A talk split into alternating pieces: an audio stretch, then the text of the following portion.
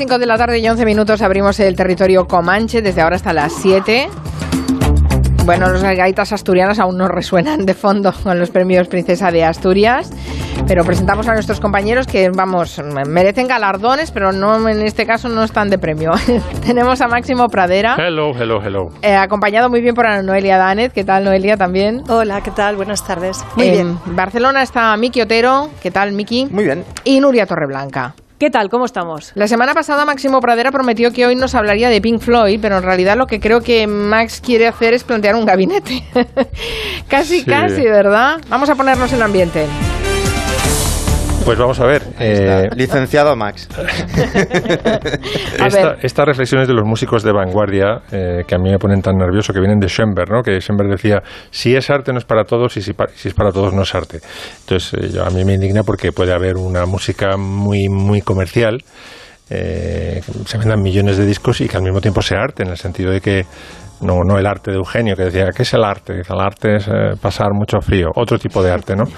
El arte, el arte es el arte de hablar a sucesivas generaciones, de, mm, digamos, trascender el paso del tiempo, superar el paso del tiempo y que siga siendo válido el mensaje, pues ahora, o dentro de 50 años, o dentro de 100 años, ¿no? Y entonces yo creo que algunas, eh, algunos discos de Pink Floyd consiguen, y, y de otros artistas, por supuesto, los Beatles, fíjate, Leonard Bernstein los llamaba los Schubert de- del siglo XX, eh, tienen esta cualidad, ¿no? De que son muy comerciales, venden millones de discos, se forran, pero al mismo tiempo eh, pues su, su legado es para siempre, ¿no? Entonces quería mm, coger una, una canción muy famosa de Pink Floyd que es Shine On You Crazy Diamond, que está dedicada sobre todo, a, o sea, como sabéis, a, Sid Barrett, cuando fue el, fundador de Pink Floyd, era el que componía los singles, la, pers- la persona más importante de Pink Floyd hasta el 68. De hecho, cuando el tipo se volvió loco, se le frió el, el- cerebro, que dijo Rick, Rick Wright, pues no sabía qué hacer, no sabían para dónde tirar, ¿no? Y en cierta forma está el estilo de Pink Floyd, que son largos pasajes instrumentales con luego texto, ¿no? Se lo deben a, a, digamos la desaparición de Sid Barrett, porque Sid Barrett eh, sabía componer singles, mientras que el resto de los Pink Floyd no sabían componer, ¿no? Entonces, eh, Sh- Shine on You Crazy Diamond yo creo que encierra arte, en el sentido de que es capaz de mantener una montaña rusa de tensión y de relajación a lo largo de muchos minutos, ¿no? que para mí es el sumum del arte, tanto en todas las di- di- disciplinas narrativas, en música, en literatura, en cine. Si te tienen en estado de flow, digamos que te olvidas del tiempo y del espacio y solo prestas atención a lo que te están contando, aunque la música sea un lenguaje abstracto, pues para mí eso es arte. ¿no? Entonces, eh, eh, ¿os acordáis que Shine On eh, empieza con una larga obertura de, de tres minutos y medio, ¿vale?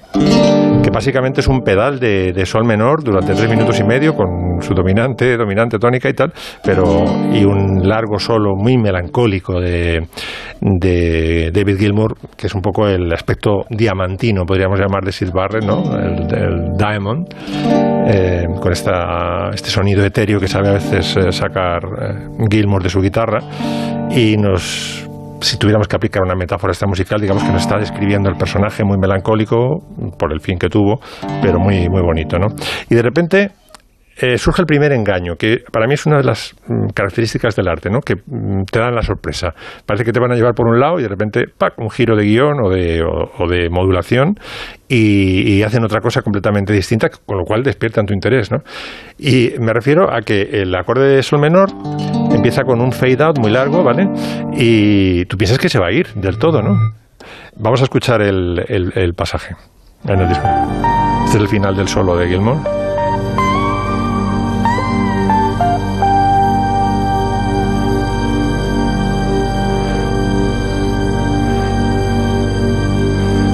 Ves ahí, no sabes qué pasa. Dices, ah, es un fade out. Dices, pero claro, yo la primera vez que lo escuché en el 75 dije, "Mm, mm", cuando no se iba del todo el sonido, digo, ¿qué pasa? Se ha- me han dado una copia mala y tal. Y resulta que luego surge de la nada el famoso acorde de cuatro notas, ¿no? Dices, joder, qué, qué, qué- qué chulo, qué misterioso, ¿no? Y al mismo tiempo dices, qué inquietante, porque muy, muy perturbador, porque es un, un arpegio, un, un acorde arpegiado tiene dentro de sí una segunda menor, que es este intervalo. Vale, que es una disonancia horrorosa, la disonancia mayor que se puede producir en música, que está chocando ahí y dices, bueno, mm, ya empieza la tensión, ¿no? Veníamos de una cosa muy estática y de repente me ha metido aquí un, un arpegio sumamente perturbador que requiere resolución. No rápida, porque no hace sonar al tiempo las notas, pero y aumenta la tensión cuando venimos de un estado arrítmico, ¿no? De repente el viento trae el, el 6x8, ¿no? Y, ya eh, se demuestra que este arpegio de cuatro notas del motivo de Sid Barrett ha venido para quedarse, ¿no? Sobre el, ritmo de en sol menor, eh, la guitarra sigue machacando.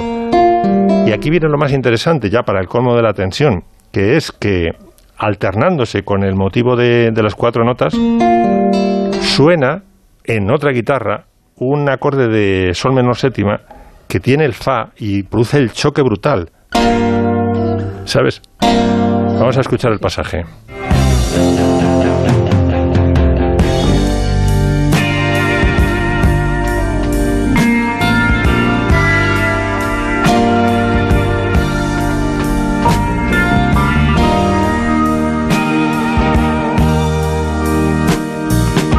brutal. Eh, para mí es que la locura, y esta canción habla de, bueno, habla de, una personalidad muy atractiva, digamos, como la de Sid Barrett, que todos los miembros del grupo decían que era un tipo, era, digamos, una especie de arcángel, ¿no? Un príncipe del Renacimiento.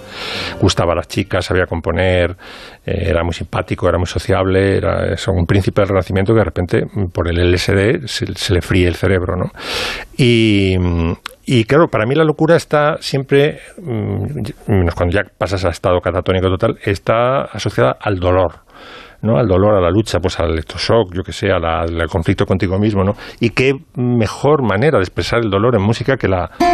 ¿Sabes? Que el, intervalo este de segunda que está machacándonos todo el rato, con, eh, chocando contra el, el mi del arpegio. Y la otra guitarra haciendo... Fijaos hasta qué punto es importante que choquen el Mi contra el Fa, que en el concierto Pulse de Pink Floyd o Pulse, eh, que fue en el 94 ya con Roger Waters, eh, Roger Waters fuera, no sé por qué eh, no está la otra guitarra y suena muchísimo menos dramático. Vamos a escucharlo. Ya veréis cómo no está este acorde.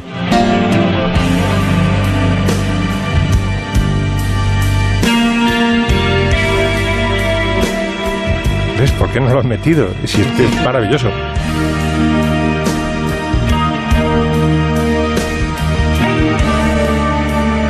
Una versión más blanda esta. Sí. Es una versión desnaturalizada, porque aquí eh, yo creo que la esencia de, este, de esta primera parte de Shine On es, ese choque, ¿sabes? Que expresa todo el, todo el dolor de la, de la, de la locura de Sid Barrett. Luego hay otra cosa mm, que a mí me, también me parece muy de artista en, en Shine On, que es que cuando estás, estamos en el, en el arpegio, ¿vale? Estamos aquí y dices, qué, qué raro, dices, es un acorde menor con una séptima aquí, el, el, bajo es, una, es la tercera del acorde, es el si bemol. Donde entonces hace Gilmore. Y dices, ah, vale, vale, vale, que estamos en Do mayor séptima, ¿sabes? Y ahora a lo que me va a llevar es a Fa. O sea, no sé, me ha tenido eh, otro engaño, ¿no? Me ha tenido tres minutos y medio en, sol, en la sombría tonalidad de Sol menor, ¿vale? Y ahora vamos a Fa. Que además podríamos ir incluso con una línea de bajo. ¿Sabes? Fíjate que bien resuelve el acorde en el que cae Gilmore en el Fa y que empiece otro pasaje ya un poco más optimista. Pues no. El engaño es que después de ir a Do mayor séptima, llega él. Y nos quedamos en sol menor durante ocho, no sé cuánto dura, mm, más de ocho minutos, porque luego toda la parte cantada es en sol menor. O sea, si esto no es arte, que venga Dios y lo vea. No, hay gabinete, ¿eh? hay unanimidad, no, no hay debate. está clarísimo y tal y como lo has contado, la verdad es que no voy a volver a escuchar esta canción de la misma manera. ¿eh? Sobre todo, echad de menos en el, en el concierto Pulse. Sí, sí. Eso tiene que entrar. Si no entra eso, si eso no choca contra el mí, no es Pink Floyd. No choca, no choca. que choque. Lo voy a hacer yo. Bueno, qué bueno, qué bueno. Me encanta, que, lo, me encanta que lo haga Máximo. Seguro que siempre que se lo pone está con la guitarra. Qué bueno, es fantástico. Oye, ¿nos puedes traer más ejemplos de estos? Me ha parecido genial. Quiero, sí, Seguro os puedo traer. Me he quedado con ganas, me he quedado con ganas. Además, como no sé nada de música, ahora como llega, como llega Get Back en noviembre, podemos hacer una todas las virguerías armónicas y rítmicas que hacían los Beatles, nos podemos extender bastante con la, lo que yo llamo esto La sonanta del pijo, porque como soy de Pozuelo, ¿sabes? esta sonante es la sonanta del pijo. Qué bien, qué bien. Bueno, pues eh, vamos a escuchar lo que nos va a contar Noelia Danés sobre una pareja, esta vez una madre y una hija que tú conoces bien, por cierto, Máximo, porque vamos a hablar de Carmen Martín Gaite y no de su conozco hija, otra cosa, querida. Marta Toda mi infancia. Martín, claro. Puedes morcillear, ¿eh? Pero, eh, bueno, pero No- Noelia tiene una historia que dice que es muy literaria y muy hermosa, ¿verdad, Noelia? Sí, sí, bueno, como, todas las que intento traer, pero es verdad que yo también tengo especial debilidad por Carmen Martín Gaite y por la relación de Carmen con Marta, de la que sé lo que Máximo me ha contado. Y lo que he podido yo interpretar que nos quiso transmitir eh, Carmen a través de, algunas de las novelas que escribió, algunos de los textos que escribió, porque es verdad que ella no habla abiertamente de Marta casi nunca, desde luego en muy pocas ocasiones de, la muerte de su hija, que tuvo lugar en el año 85, pero sí que está siempre presente de un modo u otro, ¿no? Y eso es lo que un poco quería contar, ¿no? ¿Por qué había elegido yo hablar de la relación de Carmen Martín Gaite con Marta en lugar de hablar, por ejemplo, de la de Carmen Martín Gaite con, con Sánchez Ferlosio, que podría ser una pareja, o de la de Carmen Martín Gaite con su hermana Ana, que también formaron una pareja, pero fueron dos hermanas que estuvieron muy unidas, tuvieron también, supongo yo, sí, sus momentos, sus cositas, ¿no? Porque dos mujeres solas que se acompañaron tanto en la vida y además yo creo que Ana fue muy devota de su hermana Carmen y de su producción literaria y artística, le dedicó mucho tiempo, mucha energía y a cambio probablemente a veces era una persona muy demandante, ¿no? Máximo asiente, porque sí, bueno, yo creo que todo eso es fácil de deducir, ¿no? Pero bueno, yo quería contar mmm, que esta es una relación muy, muy bonita y muy importante para Carmen, la escritora, porque ella eh, decía que se escribe cuando no se tiene con quién hablar. Eso lo decía Carmen Martín Gaite siempre. Y ella tuvo la suerte de, de tener durante muchos años eh, la compañía de Marta como interlocutora, es decir, como aquella persona con la que hablaba de prácticamente todo, incluso también de su, de su trabajo literario, porque Marta, según decía la propia Carmen, la entendía muy bien, entendía perfectamente bien su escritura, entendía muy bien su relación con las letras y era la compañera perfecta, la interlocutora, ¿no? Lo que la escritora, o sea, perdón, la lectora imaginaria, porque Carmen siempre escribía para alguien, ¿no? Para aquella persona con la que en el fondo deseaba hablar, pero como no estaba allí a mano, pues se, se imaginaba un lector o una lectora. Y de Claro, pronto, Además, Marta estaba muy ligada a las letras, hizo Claro. filología hispánica, fue traductora, Claro. tradu- tradujo Patricia Highsmith, por ejemplo, para Sí, ¿eh? Nostromo, hizo trabajos bastante importantes. Claro, y luego además hay que tener en cuenta que fue la única hija de Carmen Martín Gaite. Carmen y Rafael habían tenido un hijo en el año 54, nació un bebé Miguel que murió a los pocos meses, víctima de una meningitis. Fijaos que murió a los pocos meses, yo creo que debía ser ya el año 55. El año 55 Rafael Sánchez Ferlosio acababa de escribir El Jarama, ganó un premio. En ese mismo año, eh, Carmen Martín Gaite publicó su primera novela corta, El balneario. Imaginaos qué años, el 54, el 55 y en el 56 Carmen se queda embarazada de tu prima Marta. Y a partir de ese momento, Marta y Carmen son uña y mugre. Se produce por el camino la separación de Rafael y Carmen Martín Gaite en el año 70. Se quedan a vivir ellas dos juntas en el piso familiar, ¿no? que había sido el regalo del notario del padre de Carmen Martín Gaite a Carmen y Rafael cuando se habían casado en la calle Doctor Esquerdo, aquí en Madrid. Y en ese piso, Marta y Carmen hacen una vida en común una vida de madre e hija con una complicidad muy grande, siendo siempre Marta esa interlocutora de Carmen Martín Gaite y una, y una muchacha pues eh, criada yo creo en un ambiente muy liberal de los años 70-80 con un nivel de riesgo que comporta entonces una actitud liberal muy alto, y me refiero al tema de la droga, básicamente, eh, por desconocimiento ¿no? de las consecuencias que puede tener perder el control sobre ese tipo de experimentación vital. Y bueno, eh, se toleran, digamos, ciertas, ciertas conductas de, de Marta que tienen una deriva fatídica ¿no? y que acaban con su muerte tristemente cuando acaba de cumplir 29 años. No sé, Máximo, si llegó a cumplir los 30 años Marta. Pues no me acuerdo, pero... Pero ahí estaba, terrible, ¿no? sí. Fue, Sí. fue por SIDA, pero no por sexo, sino por, por jeringuilla, sí. Sí. Estaba ya en, en un nivel de, de drogadicción muy importante. Podemos escuchar a Carmiña en una entrevista con... He traído un cortecito. Sí. Eh, a Carmiña hablando con Joaquín Soler Serrano, maravilloso programa, el, Sí. el de A Fondo, donde expresa esto, como lo has dicho tú, pero más largo y en su voz. Vamos Sí. a escucharlo. Soler Serrano con Carmiña eh, hablando de la búsqueda del interlocutor, Joan. Una vez dijiste, Carmen, que escribir es conversar, lo cual parece sin duda una definición hasta científica del acto literario. Bueno, es, es, un sucedáneo de la conversación. Yo creo que si siempre pudiéramos hablar bien con toda la gente tal como queremos y tuviéramos un, un, tiempo, un plazo narrativo, una pausa para hablar y ser, y ser escuchados y escuchar, quizá no escribiríamos. Es como un sucedáneo. En vista de que no encuentras ese interlocutor, pues te pones a escribir. Qué bueno. Claro, pero fijaos, es, bueno, es precioso escucharla decir esto, porque está tan presente en toda su obra. Claro, la pregunta aquí sería es, eh, ¿qué, ¿qué, pasa cuando muere Marta y Carmen Martín ahí te siente que pierde a la interlocutora, no? Eh, bueno, sigue teniendo a sus lectores, pero claro, Marta era una motivación para ella vital y, y profesional muy grande. Bueno, pues ella toma una decisión, yo creo que también un poco... Es que era una persona muy, muy inquieta, Marta, veía, igual que Carmiña, veía mucho cine, mucho teatro. Sí. En mi, en mi infancia, Marta, mi prima fue mi Serezade, porque yo no me podía colar todavía a los 18, estamos hablando de la época de Franco, ¿no? Y entonces iba a ver, yo que, yo que sé, Bonnie and Clyde, Romeo y Julieta de Firelli, y yo no podía entrar, ella sí, y por las noches venía y dice, pues mira, la película va y papá, y lo hacía muy bien. O sea, no solamente era una escucha excelente para Carmiña, sino también una narradora fantástica, una Serezade. Le daba material. Y tú también escuchaste música de la mano de tu prima, que a mí eso me lo has y contado. De, y de Carmiña. Carmiña me llevó a muchísimo al teatro, a mm. ver películas, a, sí, las dos, las dos eran muy inquietas. Yo, mi cultura adolescente no voy a decir que se la debo entera a ellas, pero el 50% es de las Martín Gaite. Claro, imaginaos la compañía que entre ellas dos se hacían, ¿no? El tipo de conversaciones Brutal, que sí. debían de tener. Yo me las imagino fumándose una caja de cigarrillos por la noche juntas, bebiéndose, pues no sé, una botellita de whisky en un vaso elegante con hielo, on the rocks, que diría Carmiña, on the rocks, y, y conversando, ¿no? Y conversando y conversando. Bueno, lo que decía es que hace Carmen cuando Marta desaparece, bueno, primero se encierra en el piso, y no sale durante un tiempo, eh, para gran preocupación sobre todo de su hermana Ana, ¿no? que no sabe muy bien qué está pasando ahí.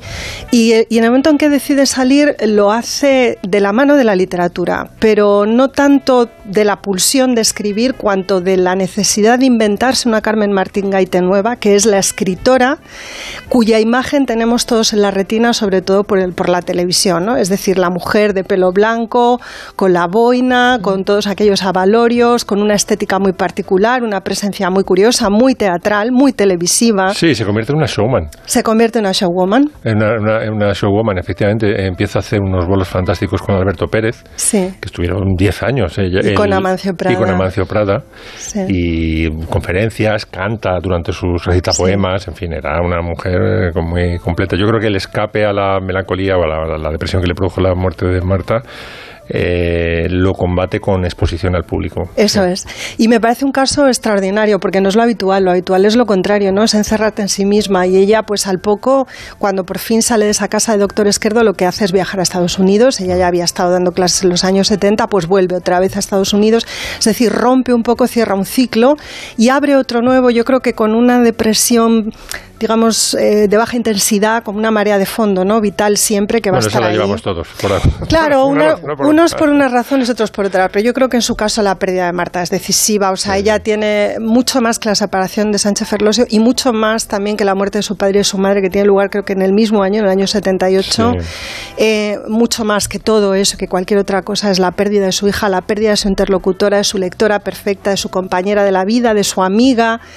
Eh, en fin, es que Marta representa que no tantas es una cosas. relación tan habitual entre madre no y lo hija, es. ¿eh, Noelia? No, no lo es, no Y lo ahí, es. ahí Carmen Martín Gaite pierde muchas cosas, porque perder un hijo ya es eh, de por sí muy doloroso, pero es que en este caso es un es una hija que, que cubre muchísimos eh, aspectos de su vida. ¿no? Sí, es su tronca prácticamente. Cuando Claro. llega a casa sabe que puede hablar de lo que quiera. Hablan de todo. Mm.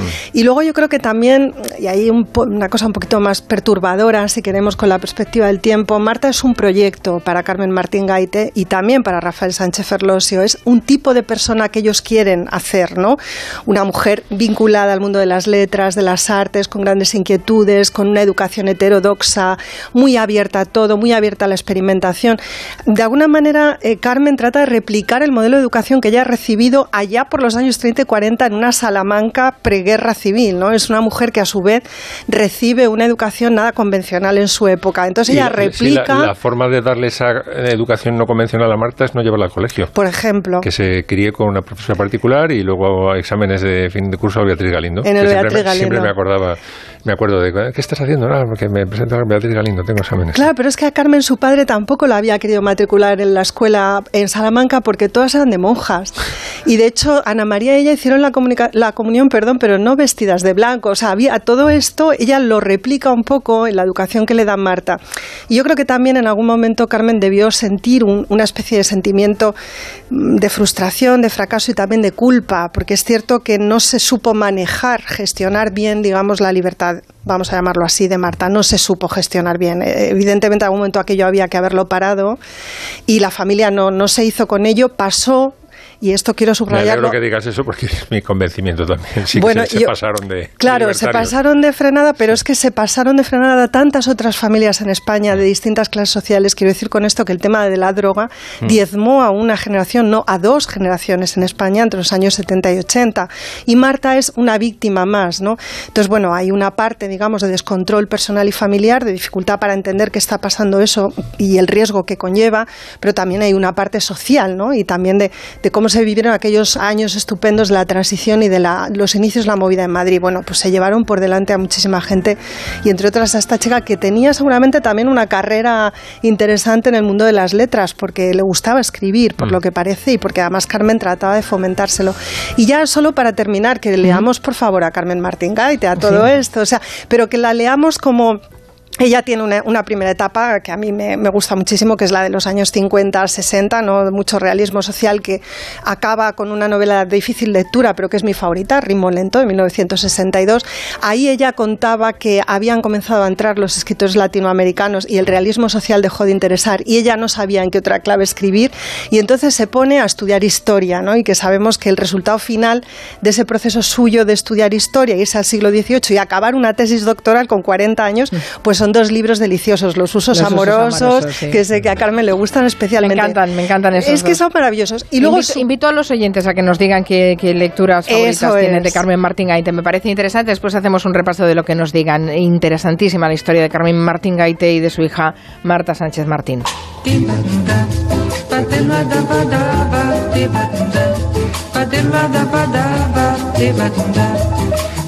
Hello de 3 a 7 en Onda Cero con Carmen Juan.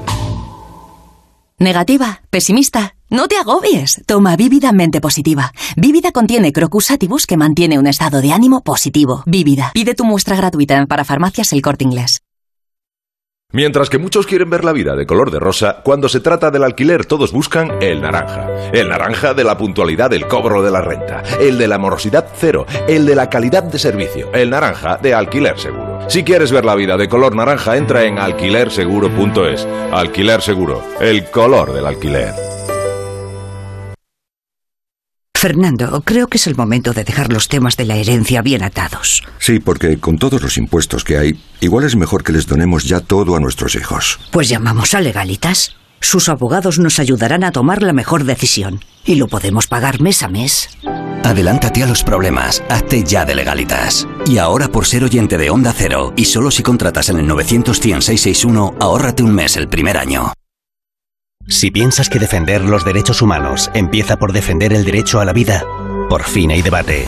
Nace un periódico independiente, profesional, en abierto, respetuoso y con valores. Ya era hora. Eldebate.com. La actualidad desde los principios. Bienvenidos al Gran Hotel de las Reinas, el musical drag número uno del país, con las protagonistas de Drag Race España, un espectacular show de variedades con su Deluxe, Paca la Piraña, música, baile, humor y muchas sorpresas. Entradas ya a la venta en granoteldelasreinas.es, patrocinado por FreeNow, tu app de movilidad más completa, taxi, moto y coche compartido en una sola aplicación. Descárgate FreeNow y muévete como quieras. Solo en MediaMark aprovecha un 15% de descuento en televisores, audio, electrodomésticos, aspiración, clima y mucho más. A partir de hoy a las 8 de la tarde en la web y mañana en tu tienda. ¿Te lo vas a perder? MediaMark, hecho solo para mí.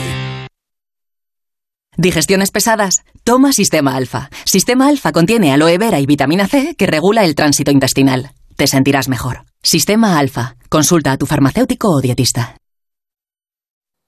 Si buscas trabajo en la Comunidad de Madrid, tu empleo a un clic. Regístrate gratis en la segunda Feria Virtual de Empleo que se celebrará del 26 al 28 de octubre y accede a las ofertas de más de 100 empresas. Hay actividades de apoyo y chats para aclarar tus dudas. Más información en feriaempleocemadrid.com. Fondo Social Europeo. Comunidad de Madrid.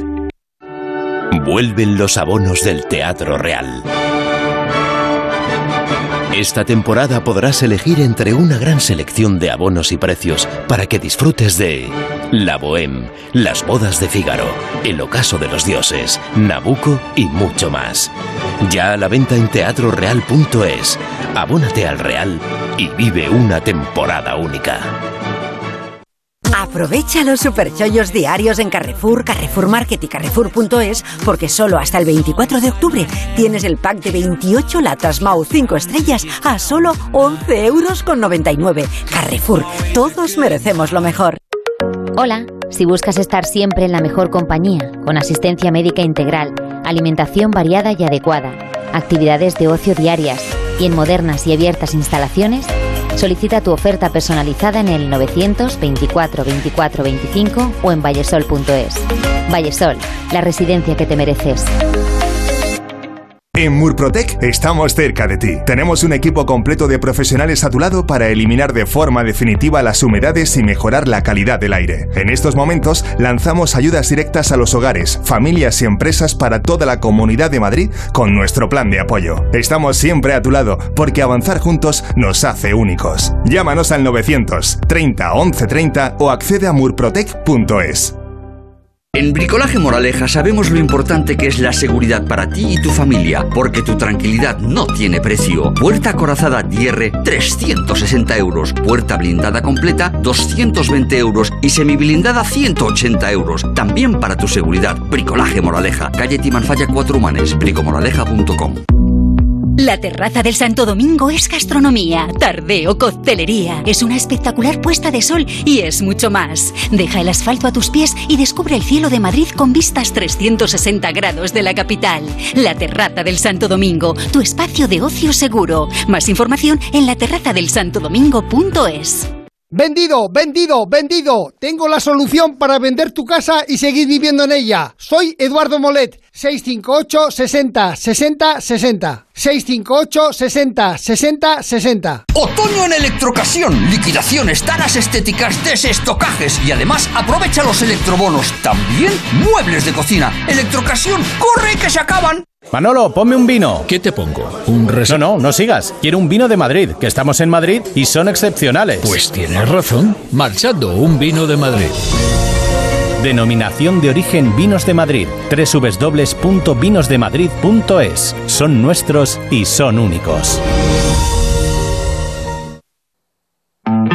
Cada tarde, a las 8, Juan Ramón Lucas repasa las noticias del día. Tiene la cuestión, desde luego, relevancia, por eso abrimos con ello, y un par de aristas fina, sutil, oscura una, tosca, boba y hasta patética otra. Lo que ha pasado y lo que sigue vivo a esta hora. Seguimos, mantenemos la línea abierta para cualquier novedad en torno a este accidente. Que hay que centrar la atención en dos noticias de relevancia de última hora y que... La brújula, la actualidad con el tono cercano y dialogante de Juan Ramón Lucas. Además, tengo intención hoy de compartir su opinión, su punto de vista, reflexión, propuesta o crítica. Cada tarde a las 8 y siempre que quieras, en la app y en la web.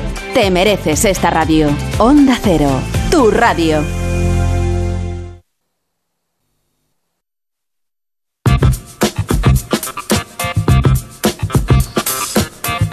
Estamos en el Comanche. Vamos a repasar nuestra memoria, porque no sé si vosotros ibais al videoclub a alquilar películas. La gran mayoría Hombre. dejó de alquilar vídeos con la llegada de las plataformas de streaming, pero todos recordamos ese visual de ese ritual de haber ido a un videoclub, ¿no? A buscar yo, una. yo llegaba una atacado película. porque, claro, no me acordaba si había re- rebobinado la peli. Se- te caían unos multones. Si entregabas sin rebobinar, Ay, se me había olvidado eso, ostras, es verdad. Pues ahora, ahora se publica un libro que rinde homenaje a los videoclubs. Sí, ese libro se llama El almanaque del videoclub, lo ha escrito Xavi Sánchez Pons, que es una institución de la cultura popular, amigo de Miki además. es un, un libro que, que repasa la historia de la era dorada del videoclub, desde las cintas que alquilábamos, el boom de los videoclubs, hasta, hasta la decadencia de estos negocios. ¿no? Y ahí en ese libro tenemos entrevistas a propietarios de vídeos, coleccionistas, hay fotografías, carátulas, y yo reivindico esa experiencia familiar y social que representaba entrar en un videoclub, ¿no? que como los bares pues tenías uno de tu entera confianza. Y no recuerdo muy bien si esto salía en las películas, pero vamos a ambientar un poquito.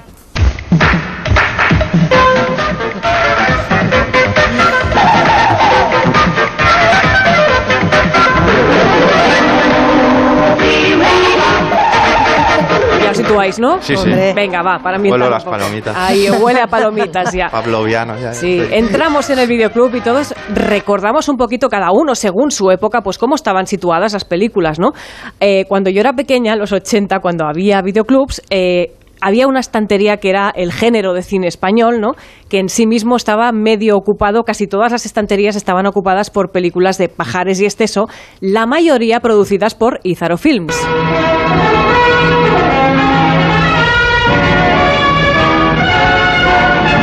Imagen de la playa que todos recordáis un poco, ¿no? Bueno, aunque en este género competía con otra gran productora que era la de José Frade.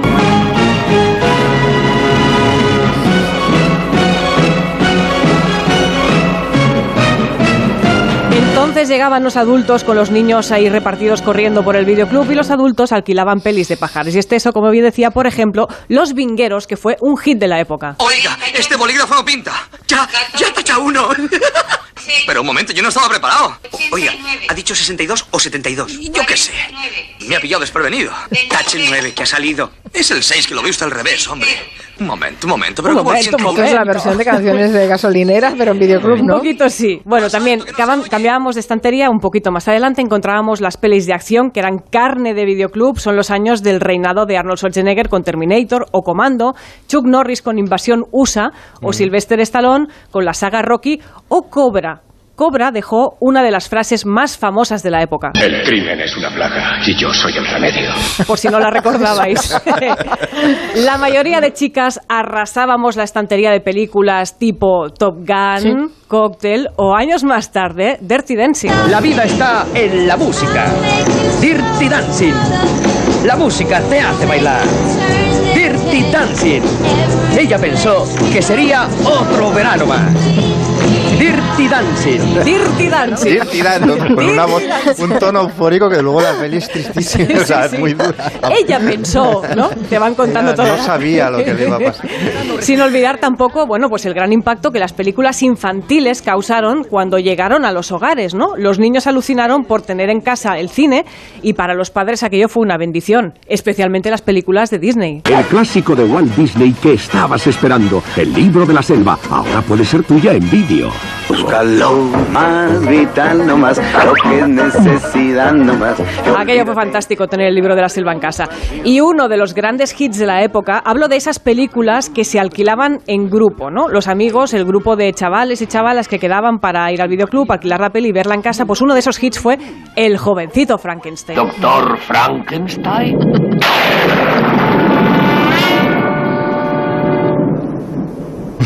Frankenstein. ¿Me toma el pelo? No, se pronuncia Frankenstein. ¿Dice usted también Froderick?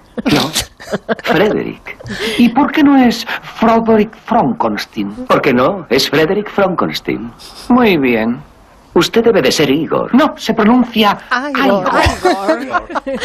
Ay, qué gran momento, sí. Ese momento, bueno, y teníamos más estanterías, las de aerobic, porque antes, antes se hacía aerobic, o se iba Con a correr. Las Trasero pe- apretado como si fueras a sujetar una moneda. Exactamente, las pelis también de Jane Fonda para hacer ejercicio. Al fondo, las películas de terror, que yo recuerdo que me tapaba los ojos al pasar por delante de la película Holocausto Caníbal, me daba pánico.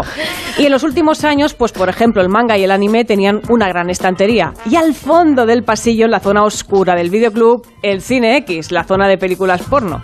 Bueno, la última película de un gran estudio editada en VHS fue en 2006, una historia de violencia de David Cronenberg, protagonizada por Viggo Mortensen, y en 2015 Sony anunció que dejaba de fabricar cintas de vídeo vírgenes en formato beta. Pero ahí quedan, supongo que si alguien tiene un reproductor en casa lo debe guardar como un tesoro. Sí, no sirve para nada, para, para, Bueno. sí, para poca cosa. Ahora que has mencionado el holocausto caníbal, por favor, voy a tener pesadillas esta noche. Con esa carátula. holocausto caníbal. Qué horror.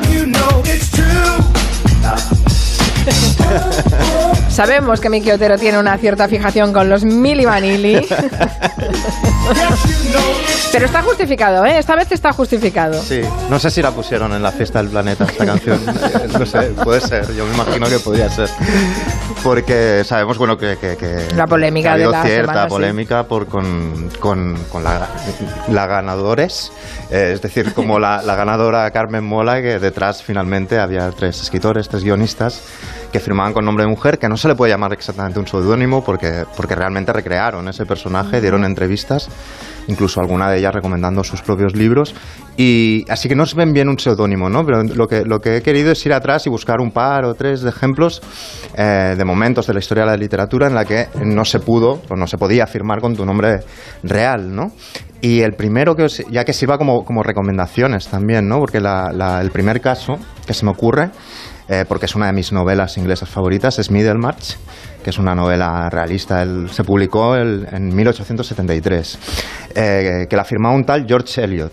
¿No? ¿Y quién era este tal Jorge? Pues no, no había Jorge detrás, era una tal Georgina. En realidad se llama Marianne Evans, que, que era una chica que había crecido en un, un entorno evangélico protestante, es decir, a la salvación por la fe, al control estricto de la moral, de las costumbres. Me ha ayudado Max a entender que probablemente le decían que tejiera en un rincón del salón escuchando a Haydn, ¿no? Sí, pues Haydn era el, el dios de los musical de los británicos por aquella época.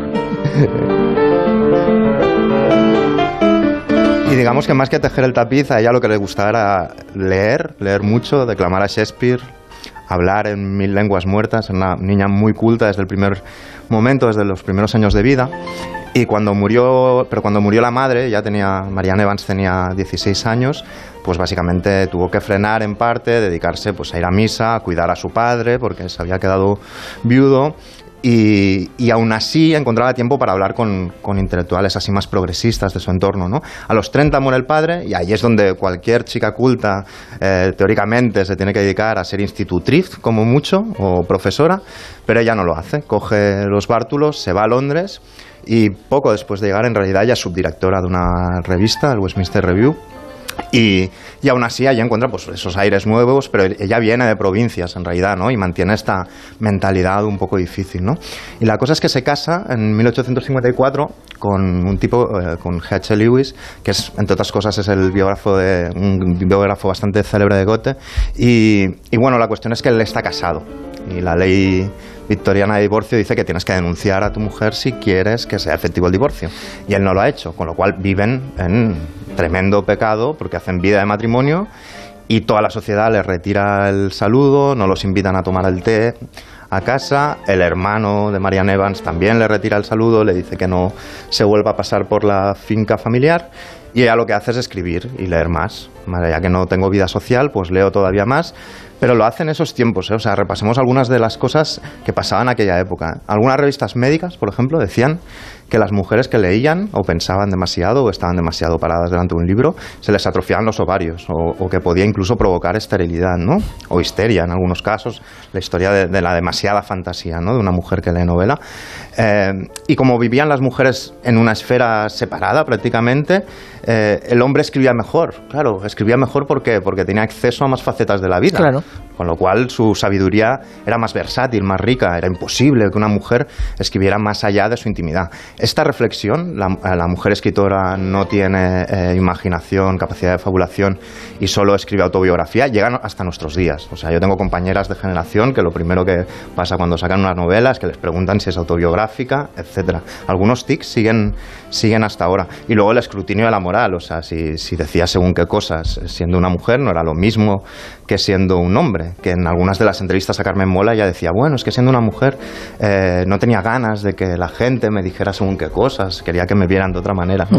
¿No te Y pasó a que- ti, Miki, con Carmen Mola, que muchas eh, amigas tuyas, mujeres, escritoras o no, te decían, esto no puede ser una mujer?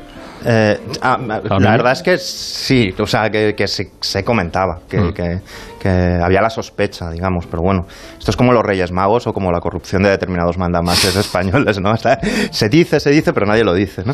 Y, luego no era un caso aislado, eh, George Eliot, o sea, yo qué sé, cojamos a la gran novelista anterior a, a George Eliot, Jane Austen. Jane Austen firmaba sus eh, novelas con A Novel by a dama, o sea, por una dama, no, no ponía su nombre, no lo hizo en ningún momento. Había otros George, como George Sand, por ejemplo, que también era mujer, las Bronte, las hermanas- Superventas, Sí, superventas. bueno, y todo número persona- uno, por ejemplo, en el Reino. Unido, las novelas de George Sand en el Reino Unido eran el número uno en, en vida de ella. Bueno, y que se codeaba con todos los grandes escritores de la época, o las hermanas Bronte, que firmaban con las iniciales, pero se cambiaban el nombre, ¿no? Currer Ellis y, Acton Bell, para mantener las, las iniciales, ¿no? Y así que imaginaros si, si no lo podía hacer alguien como Marianne Evans, súper bien conectada, que era la escritora favorita de Virginia Woolf y de todos los grandes escritores realistas de la época, imaginaros otro tipo de gente, ¿no? Pero eso no acaba ahí, va más adelante.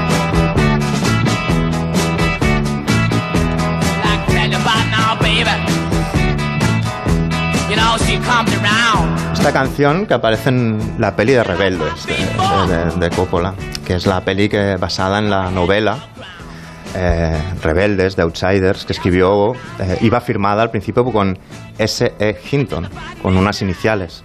En realidad era Susan Eloise Hinton y era en el año 67, creo que salió la novela, y aún ya entonces no, se podía, no era recomendable eh, firmar una novela para adolescentes con, con un nombre de, mujer porque básicamente perdías a todo el público masculino, o eso le dijeron a, Susan Eloise, ¿no? Y, se vendió así en el 67. Esto fue, el- ella volvió a casa con un amigo, vio una pelea y en vez de tramar una revancha, lo que hizo es sentarse a escribir y escribir una novela para mí perfecta en sus dimensiones, que es Rebeldes, es la gran novela que le regalaría a toda persona que tenga cerca a un adolescente, que se enfrentan los Sox, que son estos sofisticados, pijos con prendas de paño, que el- amantes de los Beatles, y los Greasers, que son lo contrario, más de clase humilde, que van con tejanos raídos, con familias disfuncionales. Y, y se nota mucho que está escrito por un adolescente y se nota mucho por una adolescente, se nota mucho que lo ha escrito esta persona. Eh, y es una novela que ha vendido, pff, no sé, 20 millones de copias. Es un- está siempre en, en los pupitres de los institutos. Y, y la cuestión es eso. Cuando la vendió, finalmente, ella te- la escribió con 15 y la publicó con 17. Solo le dieron 10 dólares y una advertencia que es no pongas tu nombre en la novela o no se venderá. Y 10 no te la dólares, muy publicaremos". fuerte. ¡Ah, oye! ¿Qué estás haciendo? Mira lo que hiciste. Arruinaste la sartén. ¡Ah, Dios mío! ¡Mira, un mono rubio! Y esta es la peli que hizo Coppola, que la historia es muy bonita porque la novela pasó un poco desapercibida hasta que llegó a los institutos y un instituto de California se juntaron unos cuantos alumnos y le enviaron una carta a un tal Francis Ford Coppola y le dijeron, mira Francis, esta novela es increíble.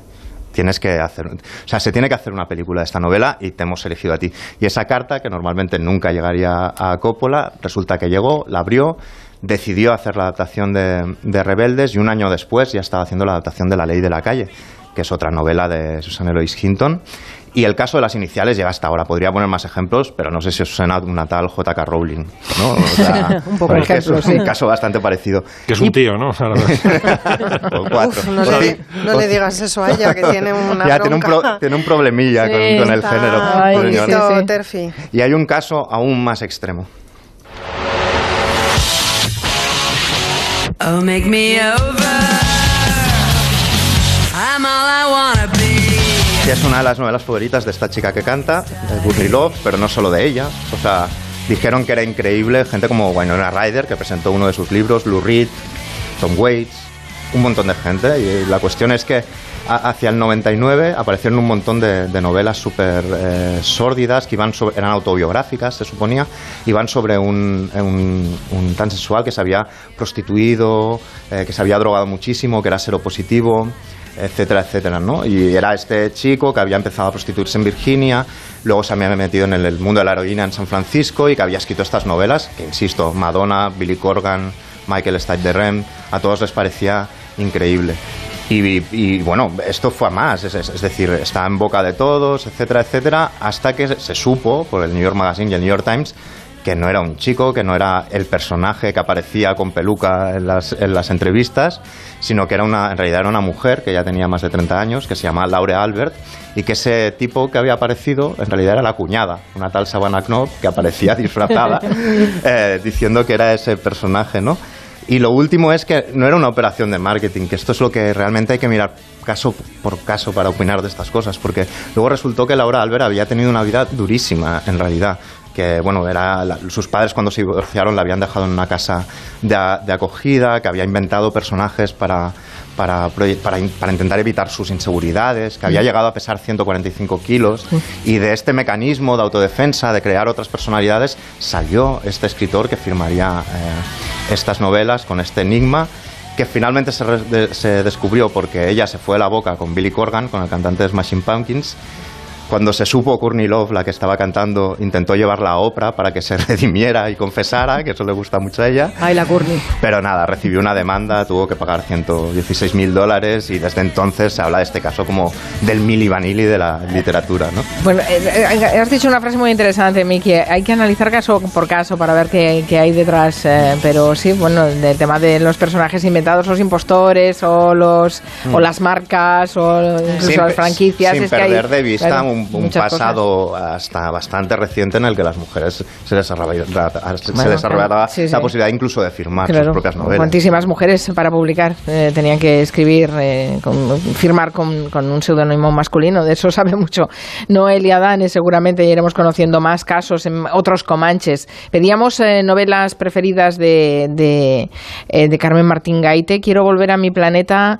Mm, dice que le encanta La Reina de las Nieves. Mm, la Reina de las Nieves es un poco una elaboración de Carmen sobre la desaparición de Marta. Yo creo que es su manera de traerla de vuelta a la vida. Es una novela maravillosa. De las últimas de Carmen, para mí la mejor. Y Franz, Fran Alonso Auer recuerda que en el colegio, que no sabe si ahora se les hace leer esta novela, pero que él leyó desde la ventana de Carmen Martín Gaite, que le pareció muy interesante aquel enfoque fe- eh, femenino de la literatura española. Sí, desde la ventana también es muy... Maravillosa. Muy y el cuarto sí. de atrás y Las ataduras, que es una novela poco leída donde ella cuenta cuál es la situación de las mujeres en la España rural de los años 50. Es que Retaílas, dedicada a mí. Retaílas, ¿Sí? dedicada a Máximo. Re- Retaílas es probablemente la novela más hábil. No sé si Miki. Miki tienes que leer a Carmen, que el otro día vi que nos ponías entrevisillos. Entrevisillos, sí, sí. Entrevisillos es deliciosa, es una novela del año 58. Yo creo que es la primera novela larga. Pero si lees Retaílas, Miki, queremos que nos des tu opinión, porque yo creo que como artefacto. Eh, literario es lo mejor de Carmen Martín Gante y probablemente una de las mejores novelas ever del siglo XX español. Bueno, ¿Y bueno, por- y por qué te la dedicó? no, la he leído, pero, Ahí te pero lo voy a, te lo estoy dejando. Bueno, y, y te diré, pregúntale a nuestra amiga común Belén Gopegui lo que piensa de, de esa novela y verás lo que te dice. ¿Y por qué te la dedicó, Max? Por Bueno, algo- se, la, se la dedicó a Marta en realidad. Me pone para Marta y sus amigos y puso la pandilla que íbamos por ahí: Juan Carlos, Elizabeth, Máximo y Alicia. Vale, todo el grupito. Sí. Está bien. Los amiguis. Los amiguis. Los amiguis. En, realidad es una Chupipandi. dedicada a- No creo que en esa época se utilizara chupipandi, por favor. No creo que ni, ni se dijera ni, ni la vasca. La pandilla. Decíais la pandilla casi seguro. La pandilla es más de los 50, ¿eh? Sí. ¿Y Ah, la, sí. la peña? ¿Puede ser la peña? La No. peña sí, o la, La vasca, vasca. sí, La la vasca. vasca. La vasca. La vasca. Y la. Por favor. La vasca me encanta. Es muy suburbial. Me Sí, gusta sí, mucho. sí. Recuperemos la vasca. Venga, pues... eh, La pues vasca del Comanche. La vasca del Nuria. Comanche, vasca. parte de la vasca del Comanche creo que tiene compromisos, porque Miki Otero se tiene que ir corriendo, que Sí. tiene que... ¿Tienes una presentación o no tienes plancha? Tienes una presentación. La plancha después de la presentación. Voy a presentar a Doctor Portuondo, que es la primera serie que ha producido Filmin y que la ha hecho Carlo Payal a partir de su libro, que es como la historia de su psicoanálisis con un, con un psicoanalista que juraba insultando por Freud, cubano, exiliado, y que él estuvo psicoanalizándose con él mucho tiempo y era un personaje delirante e increíble. Y el libro era tan bueno que Filmin le encargó la serie y es lo que presentamos ahora dentro de un ratín. Eh, y también creo que Max Pradera tiene cita Tengo y plancha, a sí, Noelia claro. Dane Yo tengo un también la taller, yo tengo un taller, sí. También la esperan en algún sitio. A las 7. Gracias, hasta la próxima. Hasta Adiós, pronto. buena Chao. tarde. No se vayan muy lejos, que después de las noticias, aquí está Nuria Torreblanca Me y quedo. hacemos un relevo en el Comanche. Hasta luego.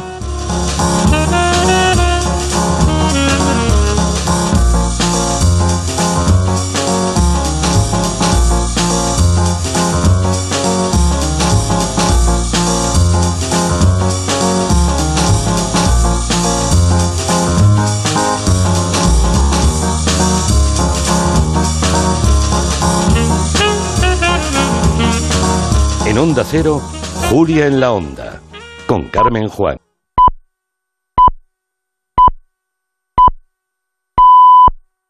Nos preparamos un colacao calentito en taza y seguimos haciendo Julia en la onda. Soy yo, el Colacao. ¿Te interrumpo?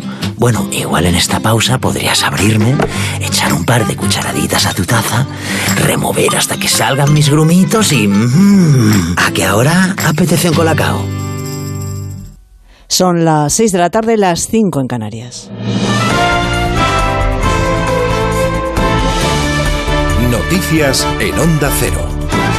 Buenas tardes. Valoración del presidente del Gobierno, Pedro Sánchez, tras la crisis abierta en la coalición de gobierno a raíz de la reforma laboral. Insistía hoy Sánchez desde Bruselas varias veces en que el Gobierno es quien está negociando, quien trabaja en una reforma integral que afecta al menos a cinco ministerios. Corresponsal en Bruselas, Jacobo de Regoyos. Lo que para Unidas Podemos es una injerencia de Nadia Calviño, para Pedro Sánchez es un trabajo de equipo en una reforma que afecta a cinco ministerios que luego hay que negociar conjuntamente en Bruselas, no solo el Ministerio de Trabajo. ¿Quién negocia? Negocia el gobierno. Negocia el gobierno. Y es que el nuevo marco laboral español va a ser clave para poder recibir los 12.000 millones de euros de los fondos de recuperación europeos que llegarían en el primer semestre del 2022. El compromiso del Gobierno es que la reforma laboral estaría lista antes de fin de año. Le han preguntado también a Pedro Sánchez sobre el acuerdo alcanzado ayer para la renovación de las instituciones. Ha dicho que lo importante es salvaguardar el pacto y sobre la retirada del acta de diputado. Alberto Rodríguez de Podemos, tras su condena judicial, prefería echar balones fuera. Aquí hay bueno, pues una, eh, una cuestión que se tiene que dirimir entre dos poderes, que es el poder legislativo y el poder judicial. Y por tanto, lo que hace el poder ejecutivo, y yo personalmente, es respetar la independencia de esos poderes. Y se tendrán, pues lógicamente, que pronunciar ambos. Nos situamos ahora en los Estados Unidos, donde ha causado conmoción la noticia de que el actor Alec Baldwin habría matado accidentalmente este jueves a la directora de fotografía de una película que estaba rodando al disparar una pistola de atrezo que supuestamente era de fogueo y que Baldwin no sabía que estaba cargada. Corresponsal en Nueva York, Agustín Alcalá. La pistola con la que el actor Alec Baldwin mató ayer a la directora de fotografía de la película que rodaba en Nuevo México llevaba una bala de verdad, según Anthony Public, el tesorero del sindicato de decorados y atrezos, que ha enviado esta mañana un correo electrónico a sus miembros en el que asegura que una bala real fue accidentalmente disparada por el actor principal de la película, Rust. La policía no ha confirmado todavía esta información y continúa con su investigación para conocer cómo murió Jailina Hutchins, la directora de fotografía, y resultó herido el director del largometraje, Joel Sousa. Una pistola de fogueo tiene un cartucho inocuo y nunca debe tener balas reales de acuerdo con las estrictas reglas que se utilizan en los rodajes de películas. En caso de que se confirme que el arma que utilizó Baldwin tenía una bala de verdad, el armero de la producción deberá dar muchas explicaciones a las autoridades. Nos vamos ahora a la isla de La Palma. Los expertos no descartan que la ceniza llegue a la isla de La Gomera, también al oeste de Tenerife. Vamos con los últimos datos. Redacción en Canarias, Oscar Martín. No tenemos esa comunicación. Vamos ahora con la información de la bolsa. Ha sido una nueva jornada de pérdidas para la bolsa española que ha cerrado la sesión de este viernes con una bajada del 0,42%, aunque eso sí ha conseguido salvar los 8.900 puntos en una semana marcada por la presentación de resultados de varias compañías y sobre todo por el coste de la energía. Jessica de Jesús. El IBEX 35 no ha sentido el efecto de las bolsas europeas tras el pago de los bonos de la inmobiliaria Evergrande y cierra la semana perdiendo los 9.000 puntos en los 8.906 enteros. El turismo muy afectado por el alza de los precios de la energía ha lastrado a la bolsa este viernes. La aerolínea IAG cae un 3,02% junto a Amadeus y CIA Automotive. Las renovables salen beneficiadas de esta situación. Hoy Acciona lidera las subidas con un 2,09%, seguida de Mafri Solaria. La mayoría de los bancos, excepto Bankinter y CaixaBank, consiguen librarse hoy del efecto de los resultados empresariales de Bankinter cerrando en positivo. Mientras Wall Street abre con ligeras caídas, el sector turístico y algunas compañías siguen en vilo por el precio de la energía y por el del petróleo, que hoy vuelve a superar los 80 dólares. Y volvemos a la isla de La Palma, donde, como decíamos, los expertos no descartan que la ceniza pueda llegar a la isla del Hierro, a La Gomera y también al oeste de Tenerife. Vamos con los datos. Redacción en Canarias, Oscar Martín. La responsable de la red de vigilancia volcánica del Instituto Geográfico Nacional, Carmen López, mantiene que el volcán sigue con mecanismos estrombolianos y con los mismos centros de emisión, aunque con piroclastos intermitentes y menos efusivos. No descarta además que la ceniza llegue a otras islas. Las zonas más afectadas por la caída de cenizas serían las que se encuentren en las proximidades del foco eruptivo y hacia el sur y sureste. Hoy no se descarta llegada de ceniza fina a El Hierro, La Gomera y oeste de Tenerife. Hay probabilidad de lluvias débiles en el norte y este de La Palma, hoy, el sábado y el domingo. Con respecto a la sismicidad, López ha apuntado que la profundidad comienza a descender y se mantiene estable a niveles intermedios con tremor volcánico alto y posibilidad de que haya sismos de intensidad 6. En la isla de La Palma ponemos el punto final. Volvemos con más noticias aquí en Onda Cero a las 7 de la tarde, las 6 en Canarias. Si tienes mascotas, consulta a Carlos Rodríguez. La alimentación tiene una gran parte de Lo educación. que ocurre es que vino por unos meses un peludo que es pastor alemán Lo a que casa. le hace al veterinario es pensar en Todo, todo, la- para el cuidado de nuestros peludos. Mi gato Newman se deja llevar a pasear. Tengo un labrador de 14 años. Está cojo y no le puedo dar más. se come la mitad de... Como el perro y el gato. Sábados a las 3 de la tarde, domingos a las 2 y media y siempre que quieras en la app y en la web de Onda Cero. Patrocinado por Menforsan, los especialistas en cuidados, higiene y cosmética natural para las mascotas. Te mereces esta radio. Onda Cero, tu radio. Julia en la onda. Hay otra pandemia con víctimas inocentes, la violencia de género. Por eso queremos reconocer el trabajo de aquellos municipios más comprometidos contra el maltrato. Alcaldes, concejales, sumad vuestros pueblos y ciudades a la iniciativa contra el maltrato Tolerancia Cero. Hemos creado un registro de municipios contra el maltrato Tolerancia Cero. Si representas a un ayuntamiento que se compromete y lucha contra la violencia de género, entra en municipioscontraelmaltrato.com y contáctanos. Compromiso Antena 3. Compromiso A3 Media. Antena 3 Noticias y Fundación Mutua Madrileña. Contra el maltrato, tolerancia cero. Kia EV6 presenta Maps 2021. ¿Cómo mantenerse después de alcanzar el éxito? ¿Cuál es el futuro del trabajo y el trabajo del futuro? Las empresas, los negocios y el mundo han cambiado. Maps 2021. Ideas en movimiento. Síguelo en streaming desde cualquier lugar. Una iniciativa de A3 Media.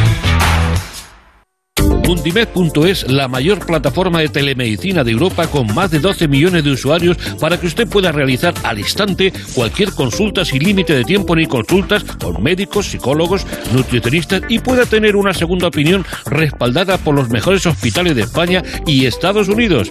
Desde solo 5 euros al mes, usted y toda su familia con el primer mes gratis. Entre en mundimed.es, la telemedicina del siglo XXI sin espera.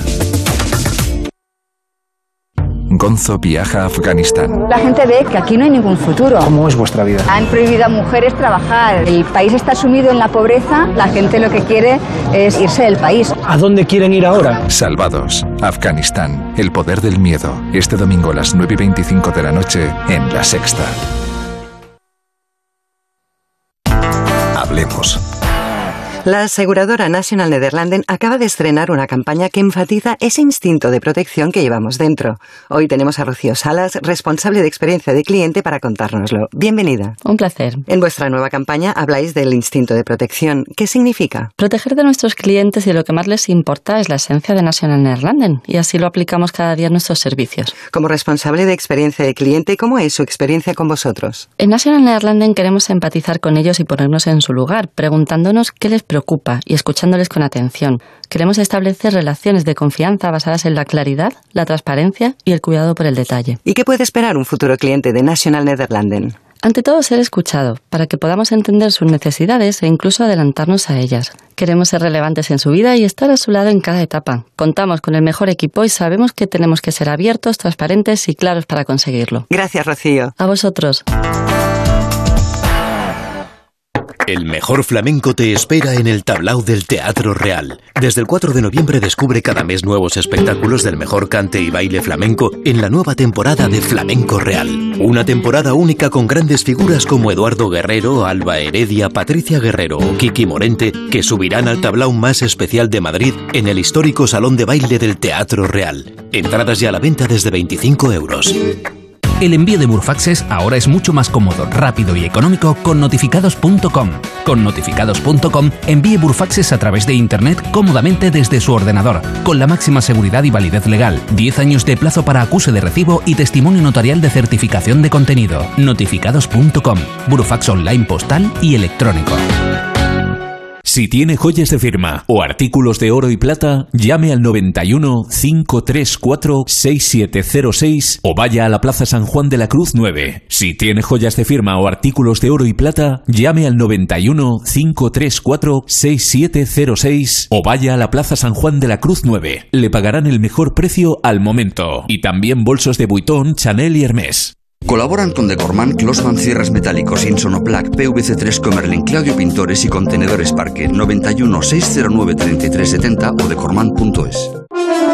Más de uno. Cada mañana, Carlos Alsina hace las entrevistas que son noticia. Presento a nuestros oyentes a Pedro Sánchez Pérez Castejón, presidente del Gobierno de España, y es la primera vez que ha accedido a ser entrevistado en este programa. al presidente del Partido Popular, Pablo Casado. Buenos días, Pablo. Buenos días, Carlos. Nos acompaña a partir de este momento Joaquín Torra, que es el presidente de la Generalitat de Cataluña. Buenos días. Gracias, señor Aznar. ¿Ha visto la expectación que despierta una, ¿Yo? una entrevista suya? De lunes a viernes, desde las 6 de la mañana, Carlos Alsina en Más de uno. Y en cualquier momento, en la web y en la app de Onda Cero. Te mereces esta radio. Onda Cero, tu radio.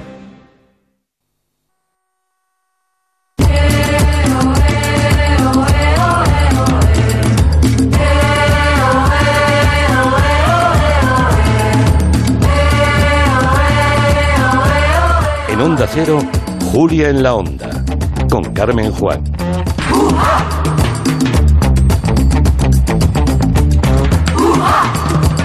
Son las 6 de la tarde y 11 minutos. El relevo en el Comanche. Aquí sigue Nuria Torreblanca. Se incorporan Santi Segurola, que está en Onda Cero Madrid. ¿Qué tal, Santi? ¿Cómo estás? Muy bien. Bien acompañado, además, con nuestro arquitecto David García Senjo. Que es, que es el que sabe, ¿eh? De verdad. Este, sí- este sí que sabe. Ya. Buenas tardes. Nosotros Buenas tardes, David. somos unos cuentistas. Sí, sí. Bueno, y en Onda Cero Vigo está un cuentista mayor de Galicia, Antón Reixa. ¿Qué tal, Antón? ¿Cómo estás? Boa tarde. Ua. Uy, uy, uy, uy. Bueno, vamos, como te veo ya tan, tan embalado, eh, eh, venga, vamos, vamos con Antón Reixa, Vamos, que vamos, vamos. quiere hacernos replantear la historia. Bueno, me tiene preocupada, ¿eh? porque, eh, a ver, nos van a hablar de un estudio antropológico que dice que los restos del apóstol Santiago eh, que Pueden no ser son, falsos. pueden ser falsos, sí, efectivamente. Vaya lío. Imagi- imaginaros, camaradas comancheros, que se descubriese que el vino de la Borgoña de Francia está hecho con uvas de Valdepeñas o que el bombo- los bombos de la lotería de Navidad están trucados. Bueno, no va a llegar la sangre al río, pero es cierto. O sea, la semana pasada se ha publicado un estudio en el que hay unas ciertas dudas sobre las reliquias que están en el, sepulcro del apóstol Santiago. Imaginaos, claro, los millones de peregrinos que han ido ahí con esa convicción, si esto fuese totalmente cierto. Lo paradójico es que es un estudio realizado en 1991, o sea, hace unos cuantos años. El antropólogo Fernando Serrulla, que no es un tipo cualquiera, es el, el antropólogo forense que eh, intervino en el caso de Diana Kerr o que ha intervenido en la identificación de cadáveres de- desaparecidos en América Latina, había escrito ese, estudio en 1991 que se ha publicado eh, ahora por la Universidad de Florida, por una eh, publicación especializada, y habla os voy, a, os voy a ahorrar un poco los in- intríngules técnicos de- del análisis, pero habla de que hay un problema de que aparecen dos cráneos, que uno no podía ser exactamente, algo tiene que ver con la muerte eh, violenta que se supone que, que llevó alguno de los Santiagos, porque el problema viene de que hay dos apóstoles El pues mayor Santiago, y el menor. El mayor y el menor, el Alfeo. y el- Recuerda, recuerda lo que yo también soy Santiago. ¿eh? Tú eres Santiago, hombre. Santiago Segurola y hay otro que es Alfeo, que, que es el que también figura en el, en el santoral. Bueno, esa es, esa es la duda. Si parece que, que hay un problema sobre, sobre la identificación de esos cráneos, que uno de ellos murió una muerte violenta eh, por parte de, de- las torturas de, de la época. Y bueno, eh, para nosotros no es extraño, porque a lo largo de la historia siempre ha habido dudas sobre la autenticidad de los restos del, del sepulcro. Ya en el siglo XII, en la época de Doña Urraca, hubo problemas, y tanto es así que al finales del XIX, la Iglesia Católica, que solo esto la Iglesia Católica lo puede hacer, un decreto papal ordenó la desaparición de cualquier tipo de dudas. Mm. El Papa dijo de aquella que no había ningún tipo de dudas sobre la autenticidad de las, eh, de las reliquias. Bueno, al final la verdad es que, es que mm, las dudas es eh, sobre si el cráneo ese es de Santiago el menor o el mayor, ya, se me, ya no sé bien a cuál es el que adoramos, pero en, todo caso yo me adhiero esta vez a la respuesta de la, de la Iglesia Católica, el responsable catedralicio, imagino que el de Anne, hizo unas declaraciones yo creo que inteligentes. Dice, bueno, el peor de los casos es que tenemos dos apóstoles. Eso no, es por el precio de uno, ¿no? es, una, es una respuesta perfectamente gallega. ¿eh? Ahí está. Esa, es, Rajoy, esa es, de Rajoy esa. No, ahí está nuestra antropología en la parte más positiva y menos tópica. Yo creo que, que a Galicia no se le puede negar ser una potencia en Deportiva. esa... En esa no, no, la teoría del conocimiento de que no hay nada más sabio que la duda. ¿eh? La duda es el principio de la sabiduría y somos un país de dudas. Somos un país además de doble personalidad. Lo que pasa es que normalmente usamos la misma. Por eso es posible que tengamos ahí. Oye, de todas maneras, a ver, aquí hay, aquí hay dos temas interesantes. Uno, hasta qué punto todas las reliquias que adoramos en todo el mundo mundial eh, realmente son ciertas o no. Y después es que, ¿qué importa que lo sean mientras la fe que te mueve eh, sea sea esa, ¿no? al, final la propia Quien hace el camino no le importa en el fondo el, camino, la, propia, es la, propia tradición de tantos siglos de camino ha hecho que, que al final ese camino en cualquier caso tenga sentido. A mí me gusta la explicación de Catedralicia y me gusta, me gusta la duda. Es decir, eh, yo soy de los que piensan que esos tópicos que se dicen sobre nosotros al final eh, son positivos. tenéis que pensar que somos una potencia. Eh, somos una potencia porque solo hay dos signos en el mundo que empiecen por una pregunta. El himno de los Estados Unidos de América y el himno de Galicia. Yo salgo de aquí ahora dentro de un momento y voy a hacer un recital de poesía sobre un libro, un libro de poemas del grupo Rompente, al que llevo, el que llevo 40 años, que ironiza sobre el primer verso del himno gallego. Dice, ¿qué dicen los rumorosos? Se llaman los pinos y se entiende que dicen los rumorosos, el viento que, que, sopla entre los pinos. Es el himno que escribió en el siglo XIX Eduardo Pondali. Nosotros hemos escrito un libro que dice, ¿qué hostia los rumorosos? Porque nos quedamos sin saberlos, pero mejor. ¿eh? Eh, Antonio, una, una, pregunta, una pregunta. Claro, estos restos los han visto los, expertos. Y ya eh, uno supone que Santiago Mayor y el Menor morirían hace 1900 60, 70, 80 años, más o menos. Y, están absolutamente comprobados con el carbono 14 y todo esto que esos restos pertenecen a esa época o eso lo dejan... ¿Y a mí qué me importa?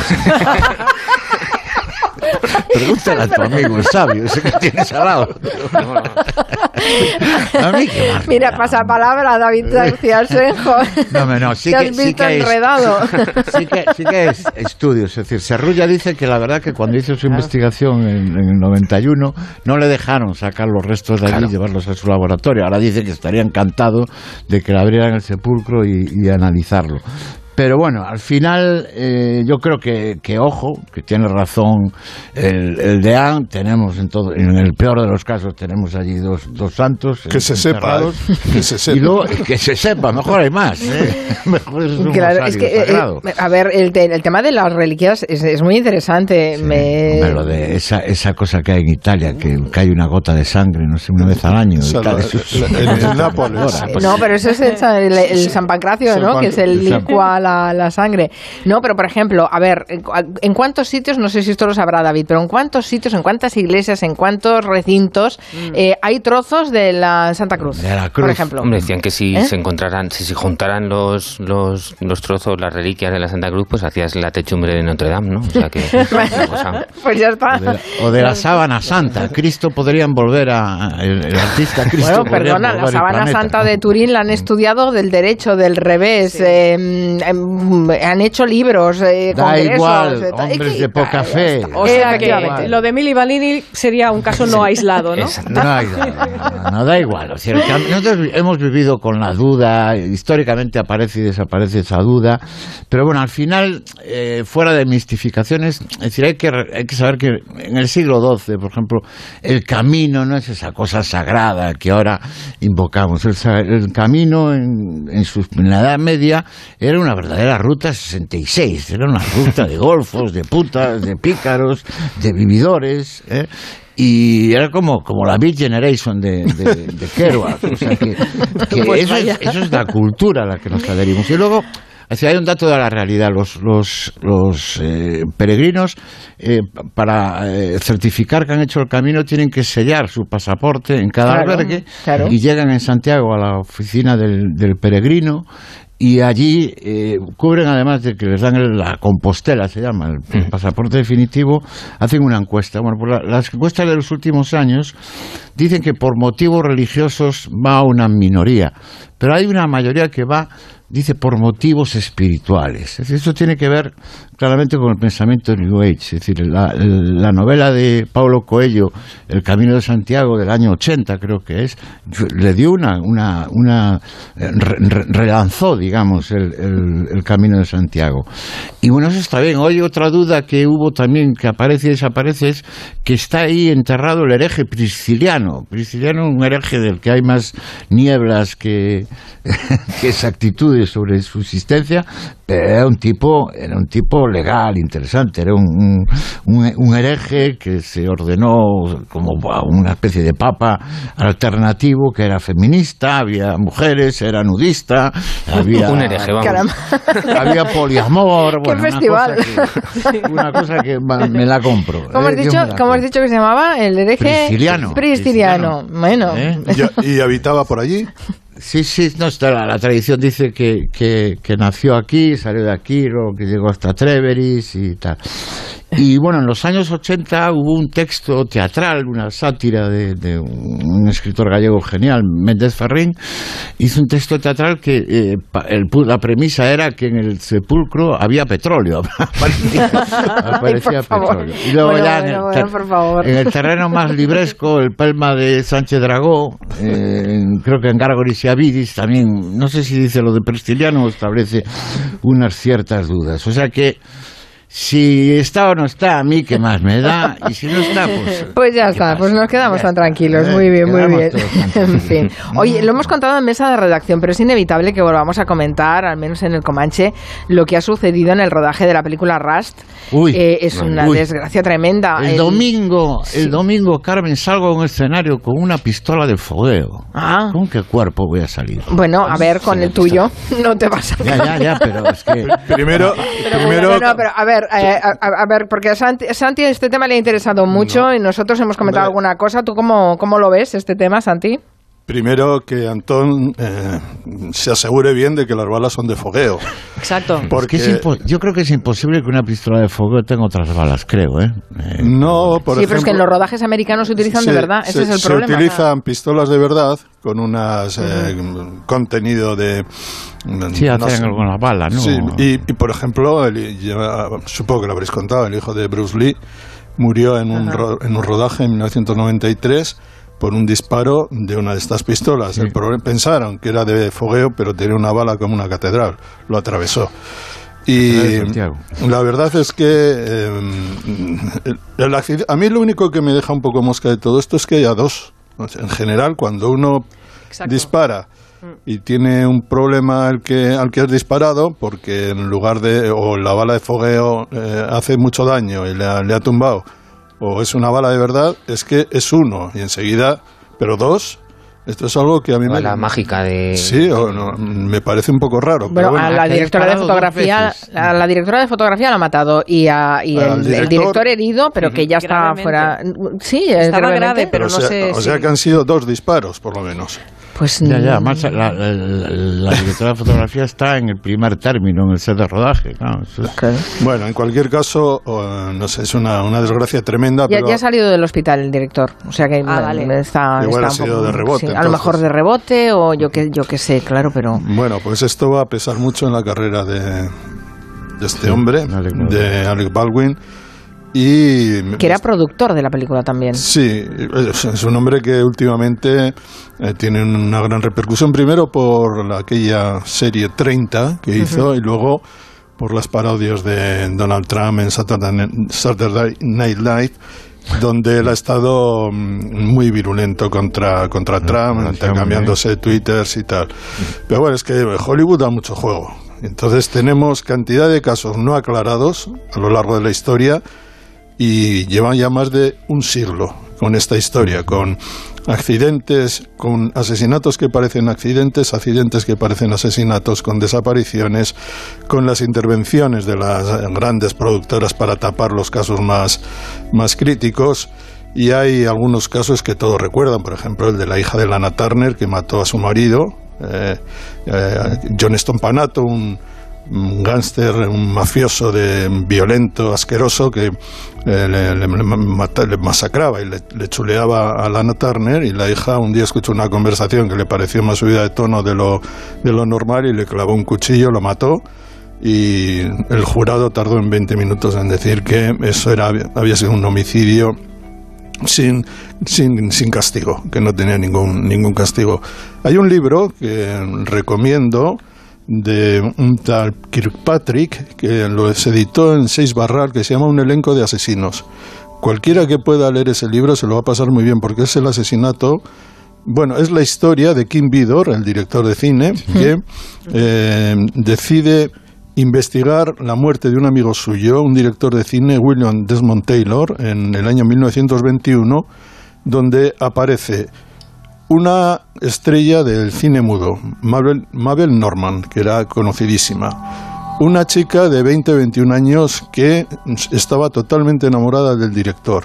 La madre eh, de la chica, que eh, estaba todo el día en casa con el director. Eh, un mayordomo que era gay y otro mayordomo que era el hermano del director y que era un delincuente con el nombre cambiado. Bueno, este, este caso no se ha, no hay quien viva esto.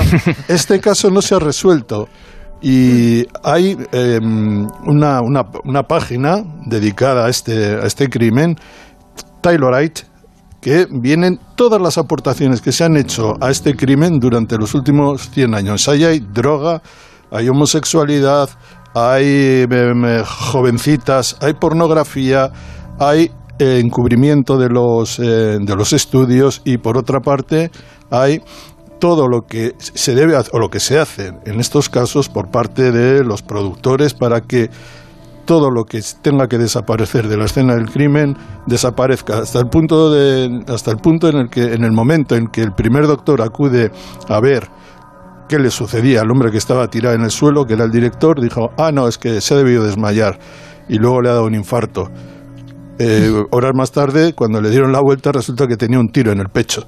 O sea que estas, y mientras tanto la gente iba corriendo, quitando cartas de por aquí y por allá, quitando cintas de que, que habían encontrado.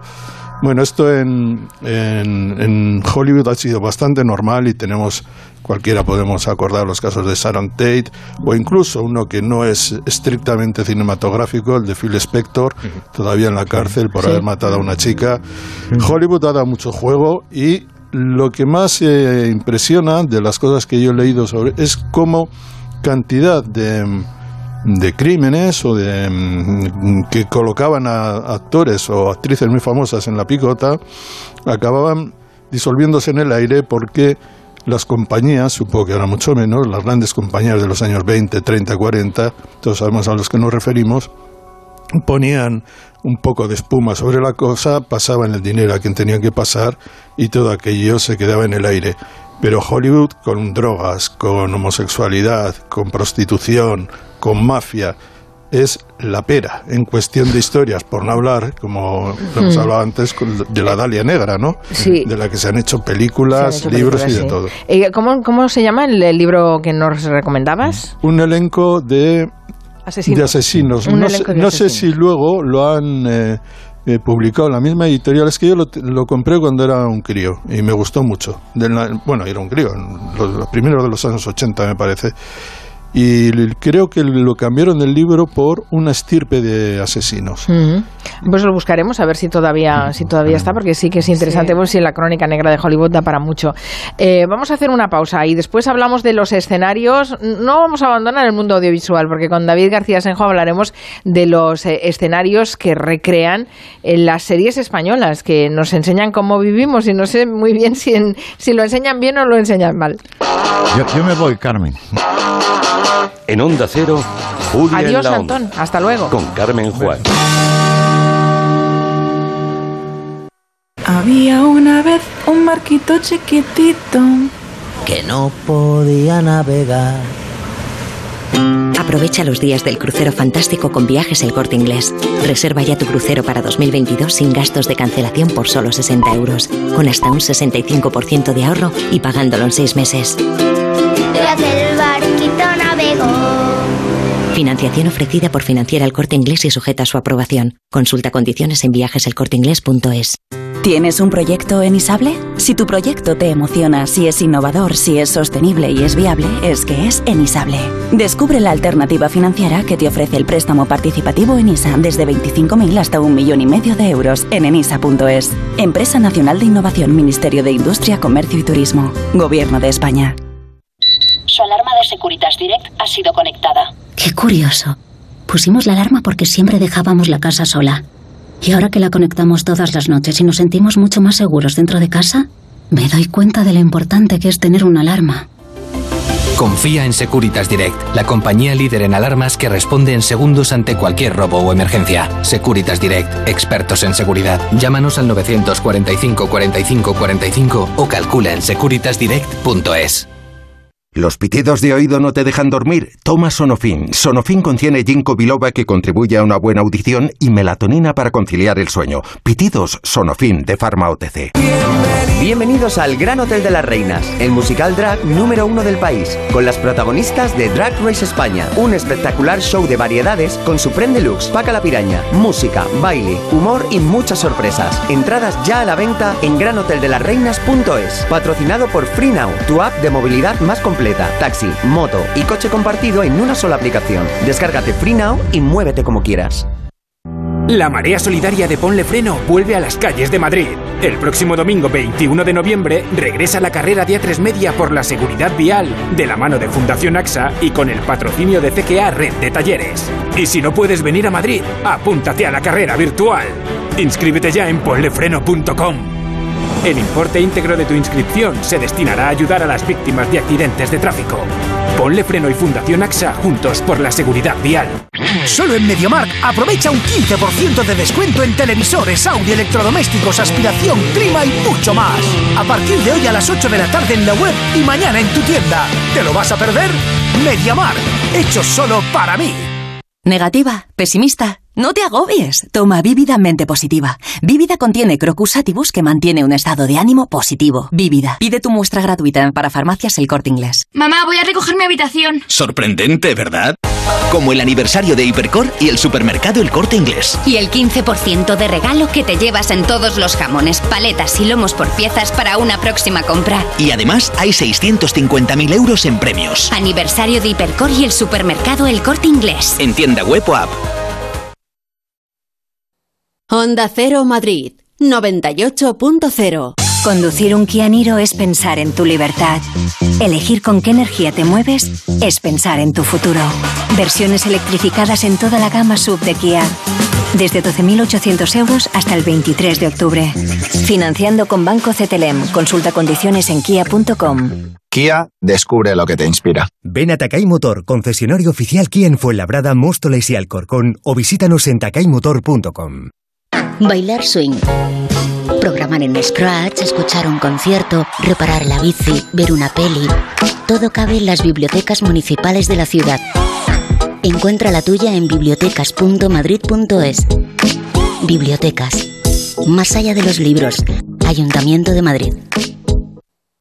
Madrid vuelve a sonar a teatro. Vuelve a sonar a emoción, a sueños, a diversión, a espectáculo.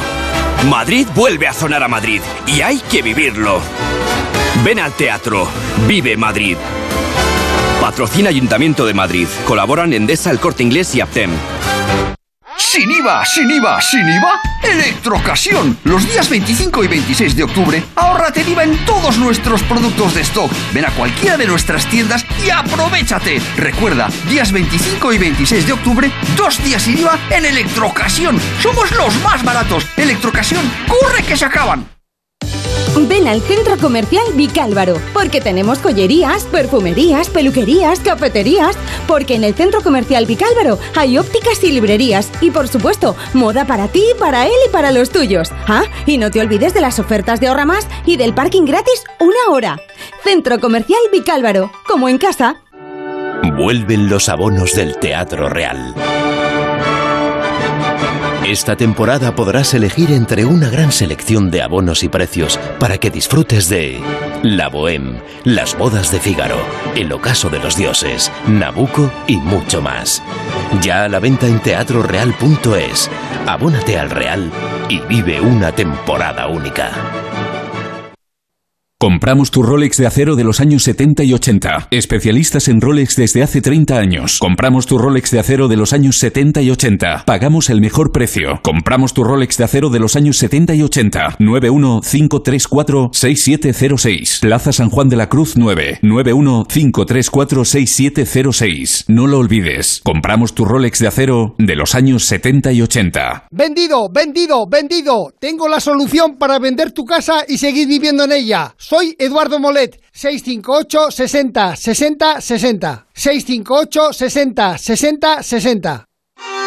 Restaurante Asfontes. Auténticos productos gallegos. Carnes, pescados, mariscos, caldo gallego, empanada, lacón y una amplia carta de vinos. Salones ideales para celebraciones y también terraza. Con el excelente trato de siempre. Asfontes. En General Laci 10, cerca de Atocha. Y ahora también en la calle Áncora 32. asfontes.com.es.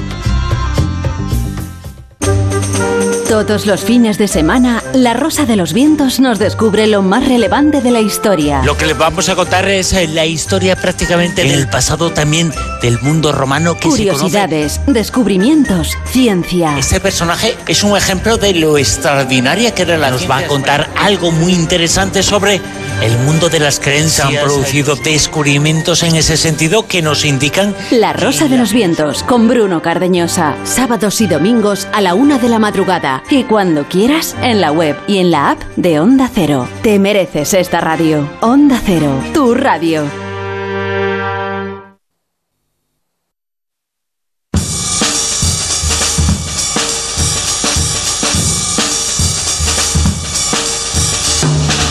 En el Comanche, se me acumula el trabajo, ¿eh? tengo un montón de cosas que comentaros, aparte de, anunciar que Antón Recha sí nos ha dejado, porque es que tenía que ir a ese grupo de poesía rompente y eh, bueno, le quedaba un poco lejos de, Vigo, así que está, está en un pueblo eh, haciendo un recital esta tarde y nos ha dejado un poquito antes. Que Phil Spector, eh, seguro la murió en enero de este año. Ah, es verdad. Es, verdad, ¿eh? Sí, sí. Nos lo ha dicho un oyente a través de Twitter, no, recuerdo quién. Ah, sí, Moya. nos lo ha dicho. El, vacío de la pandemia tengo en la cabeza. Sí, en, cuanto, han muerto tantos y tantos músicos además. En cuanto, lo, en cuanto lo he leído, em, lo he recordado, pero cuando tú lo has dicho no lo he recordado. Por cierto, el libro este, eh, Un elenco de asesinos, se publicó en España, lo publicó Seix Barral pero creo que lo ha reeditado Agapea, la editorial Agapea, hace tres años me parece, con eh, un título diferente, es Un reparto de asesinos. Sí, efectivamente, se puede comprar en la casa del libro, lo hemos visto. Un reparto de asesinos de Sidney Kirkpatrick. Muy bien, pues eh, seguimos hablando. Les anunciaba de eh, ahora de las series de televisión, porque hace poco estuvimos hablando, bueno, hace un par de semanas, estuvimos aquí hablando del libro de Arturo Lezcano, Madrid 1983, y, vamos a hacer un, revival también, a ver cómo las series españolas han retratado los escenarios, las viviendas y las ciudades que hemos visto. Eh, que han conformado también un poco pues, eh, la imagen que tenemos de nuestras ciudades y de nuestras casas a través de la televisión, ¿no? Y con la mirada de de David García Senjo valoraremos si ha evolucionado mucho, poco, si las han enseñado bien, si las han enseñado mal.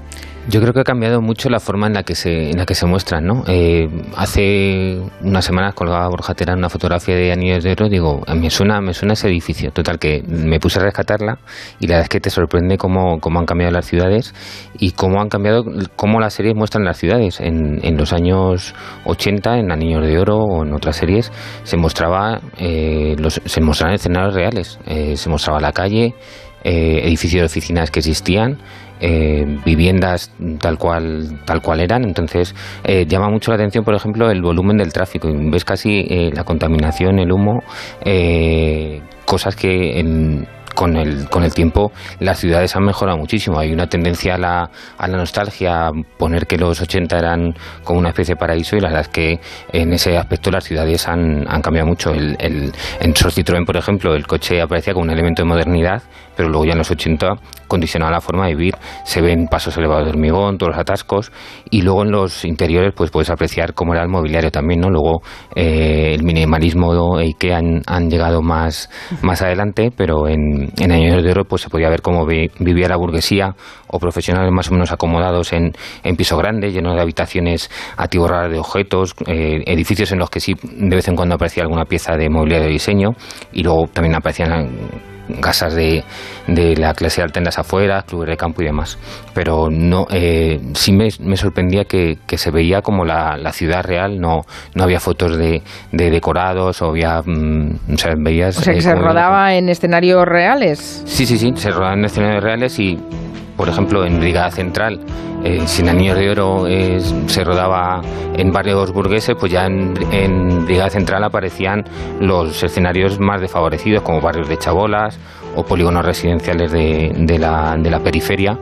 Comentaba Juan Barranco que uno de los principales problemas que se encontró al, entrar con, con Tino Galván en el Ayuntamiento de Madrid fue el problema de la gran cantidad de bolsas de infravivienda que estaban en la que existían todavía en las ciudades, que no estaban solo asociadas a problemas de drogas, sino también a que era un sitio en el que la gente vivía cuando llegaba de la ciudad al campo, ¿no? Entonces eh, eh, todo eso eh, aparecía aparecía en las series y luego poco a poco ha ido desapareciendo y ya lo que vemos son eh, decorados, modelos modelos como este, ¿no? Como, como, farmacia de guardia, en el que pues se veía un decorado que hacía que, bueno, pues se veía cuál, eh, una historia más o menos atemporal, que encajaba con el tono costumbrista, de la, de la serie, o por ejemplo el bar de los ladrones de la oficina, ¿no? Que era pues todo un decorado que, en el que transcurría toda la, qué buena toda la serie, serie. Qué buena Buenísima, serie. sí, sí, sí, sí. Pero ya dejando de aparecer los espacios exteriores de transición, ya no Ay, pues veías... es una pena, ¿no? Porque podríamos hacer una, pena, una sí. sí, podríamos hacer un estudio sociológico incluso de cómo hemos evolucionado en las ciudades y las viviendas eh, viendo esas series, pero claro, si fueron sustituidos por esos claro. escenarios que es normal por otro lado porque eran series de muchísimos capítulos claro. y ah, el la forma de natural cambiaba por completo. el precio del el presupuesto sí exacto sí y se rodaban pues muchos capítulos y había que poner de acuerdo a todas esas estrellas que, que salían en, en, esa serie no entonces luego ya sí eh, por ejemplo en, en, médico de familia sí se veía eh, el entorno en el que estaba la, eh, la casa esta enorme que tenían una cocina en la que podía desayunar un barrio entero no con lo que sacaban lo que colocaban en la bueno, en la mesa efectivamente sí. o sea no, es que, no solo que la cocina era grande que no sé yo si en aquella época era tan habitual que las cocinas fueran así grandes y abiertas eso era un modelo muy americano sí. la, la, hora del desayuno es que eh, solo era, desayunaba esta gente no comían ni cenaban ni nada solo desayuno pero, pero, tenía un mensaje eso ¿eh? era de una España que, que eso es lo crecía que... económicamente sí, sí, sí.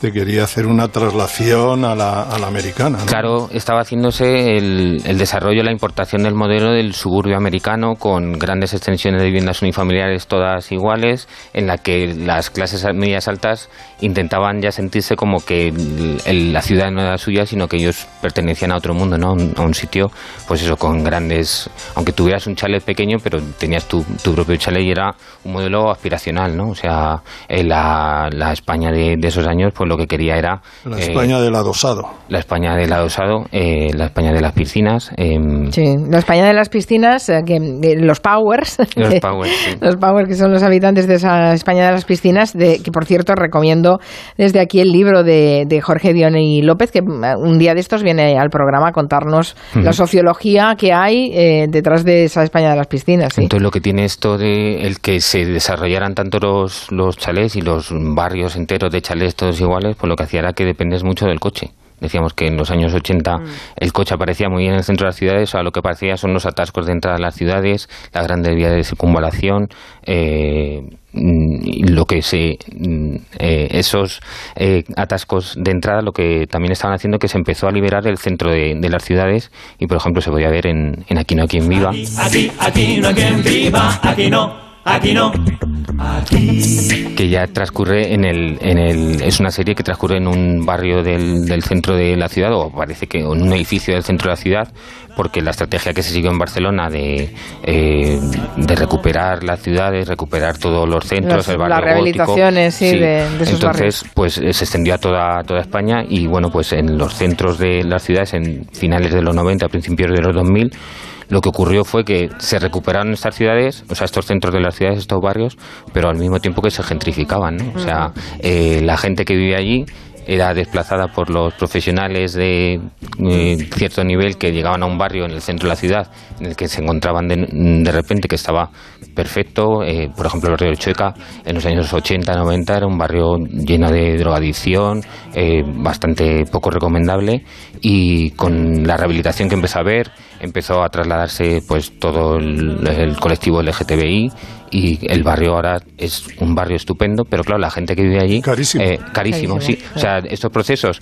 que está muy bien que se regenere el centro, pero lo que hace es que te que echa, expulsa al habitual... De hecho, de la, la serie, desde la que se avecina, eh, se, traslada... No, aquí no hay quien viva, se traslada, a la que se, avecina, se traslada a la que se avecina fuera. Es decir, que ese proceso de les quitan de, del centro de la ciudad y les llevan al adosado de no sé cómo se llama la urbanización, pero desde luego están por ahí lejos los mismos de siempre. Es lo que dicen, que si en un sitio eh, empiezan a llamarle a las magdalenas muffins, cuidado porque ese barrio se va a gentrificar. tócate el bolsillo.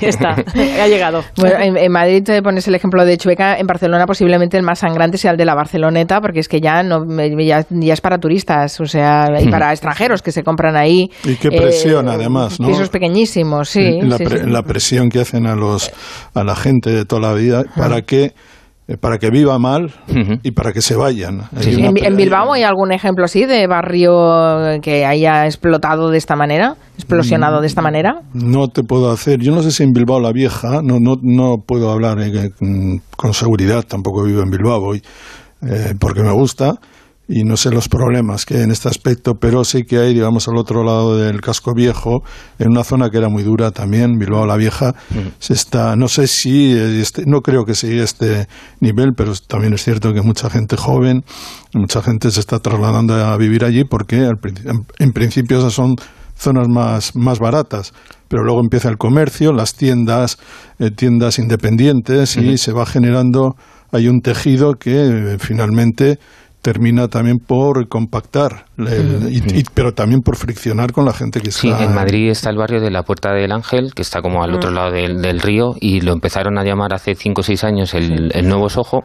pues, ¿qué ha pasado? Que pues que la gente que vive allí, pues ya es el Nuevo Sojo, pues ya se ha convertido en un sitio totalmente casi de lujo, en el que la gente que vivía por un alquiler más o menos razonable ha tenido que, abandonarlo y buscarse viviendas en, en otro sitio, ¿no? También hace que pierdan estos barrios la su personalidad, los letreros preciosos que aparecen no solo en, en Anillos de Oro, también lo vemos en la introducción, en la, primera escena de, mm, el crack de Garci, ¿no? que se ve la Gran Vía, todos esos grandes rótulos iluminados y demás, pues están desapareciendo por los eh, rótulos de las grandes multinacionales que hacen que todos los centros sean iguales unos a otros. Y, perdona, ahora hay edificios enteros el que está al lado eh, del mío, hmm. que pertenecen a fondos de inversión. Hoy eh, venía un artículo en El País de un edificio no tan cerca de tu barrio, pero sí en La Gasca, La Gasca 99, en el que es un edificio súper de lujo, quizá el metro, más el metro cuadrado más caro de, España, en el que está vacío, pero es un edificio mm, de súper lujo, eh, de inversores extranjeros que van, la verdad es que eh, el proceso de vaciamiento de las ciudades expulsados por gente de, de nivel también se va a producir en el barrio de Salamanca que van a empezar a construir barrios que van a expulsar a los ricos del barrio de Salamanca los van a expulsar ricos que vengan del extranjero Sí, pero digamos que a estos ricos suramericanos no se les llamará sudacas. Ya.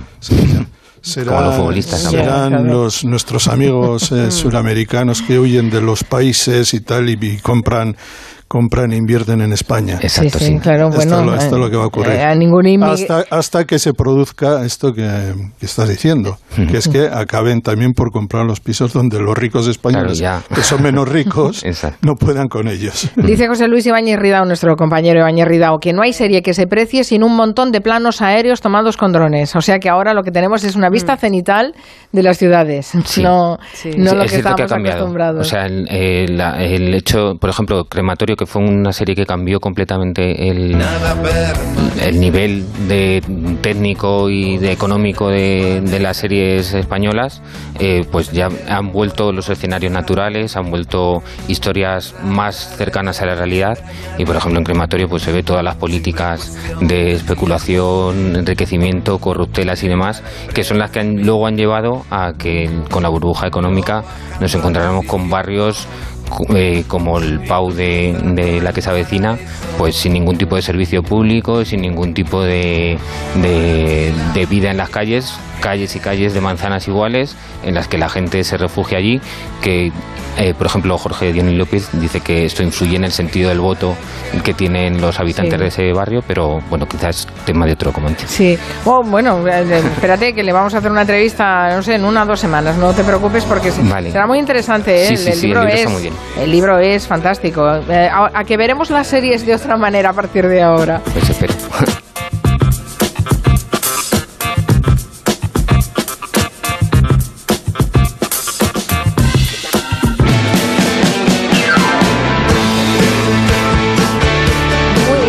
Atentos a esta canción del grupo Mi Capitán.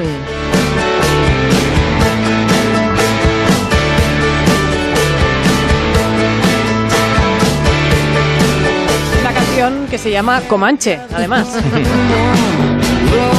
¿Quién nos la han dedicado? A ver, no es un homenaje específico, no os flipéis tampoco. Mi, capitán es un supergrupo de super músicos. Ellos son miembros de, de, Egon Soda, Love of Lesbian y Stand Still. Son tres bandas muy buenas. Este es el tercer single del nuevo disco.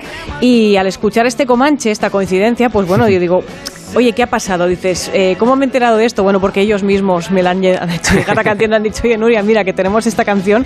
Y el líder de la banda, Gonzalo Planas, pues bueno, le hemos preguntado que nos cuente por qué, de qué habla este Comanche. Es una canción que viene embadurnada de la grasa y la amistad que emana de la banda. Esperamos que os guste. Comanche somos todos y en el camino nos encontraremos.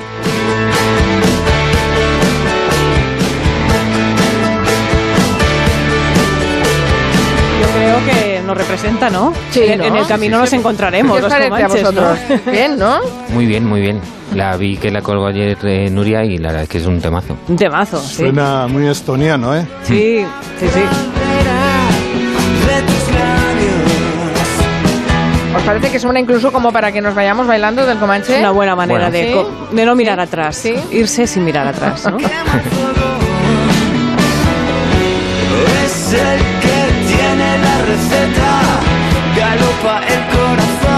Pues les dejamos con Comanche de Mi Capitán. Gracias, Santi Segurola, David García Senjo, Nuria Torreblanca. Hasta buen fin de semana y hasta el lunes a las 3. Adiós. Adiós. Las deudas, tu padre, tu agenda, que aprendan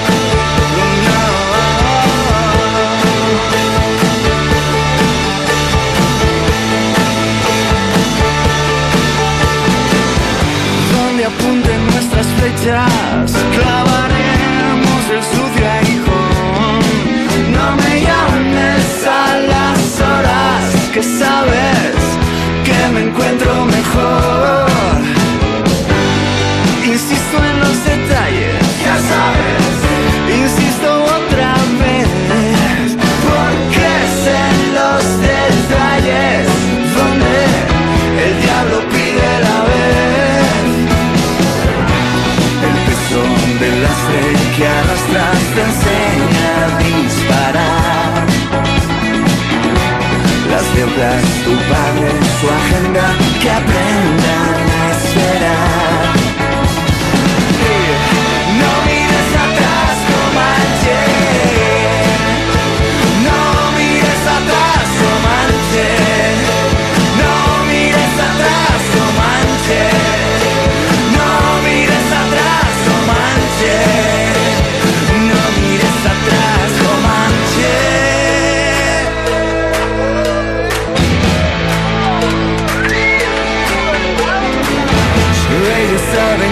secretos, ellos saben dónde hay que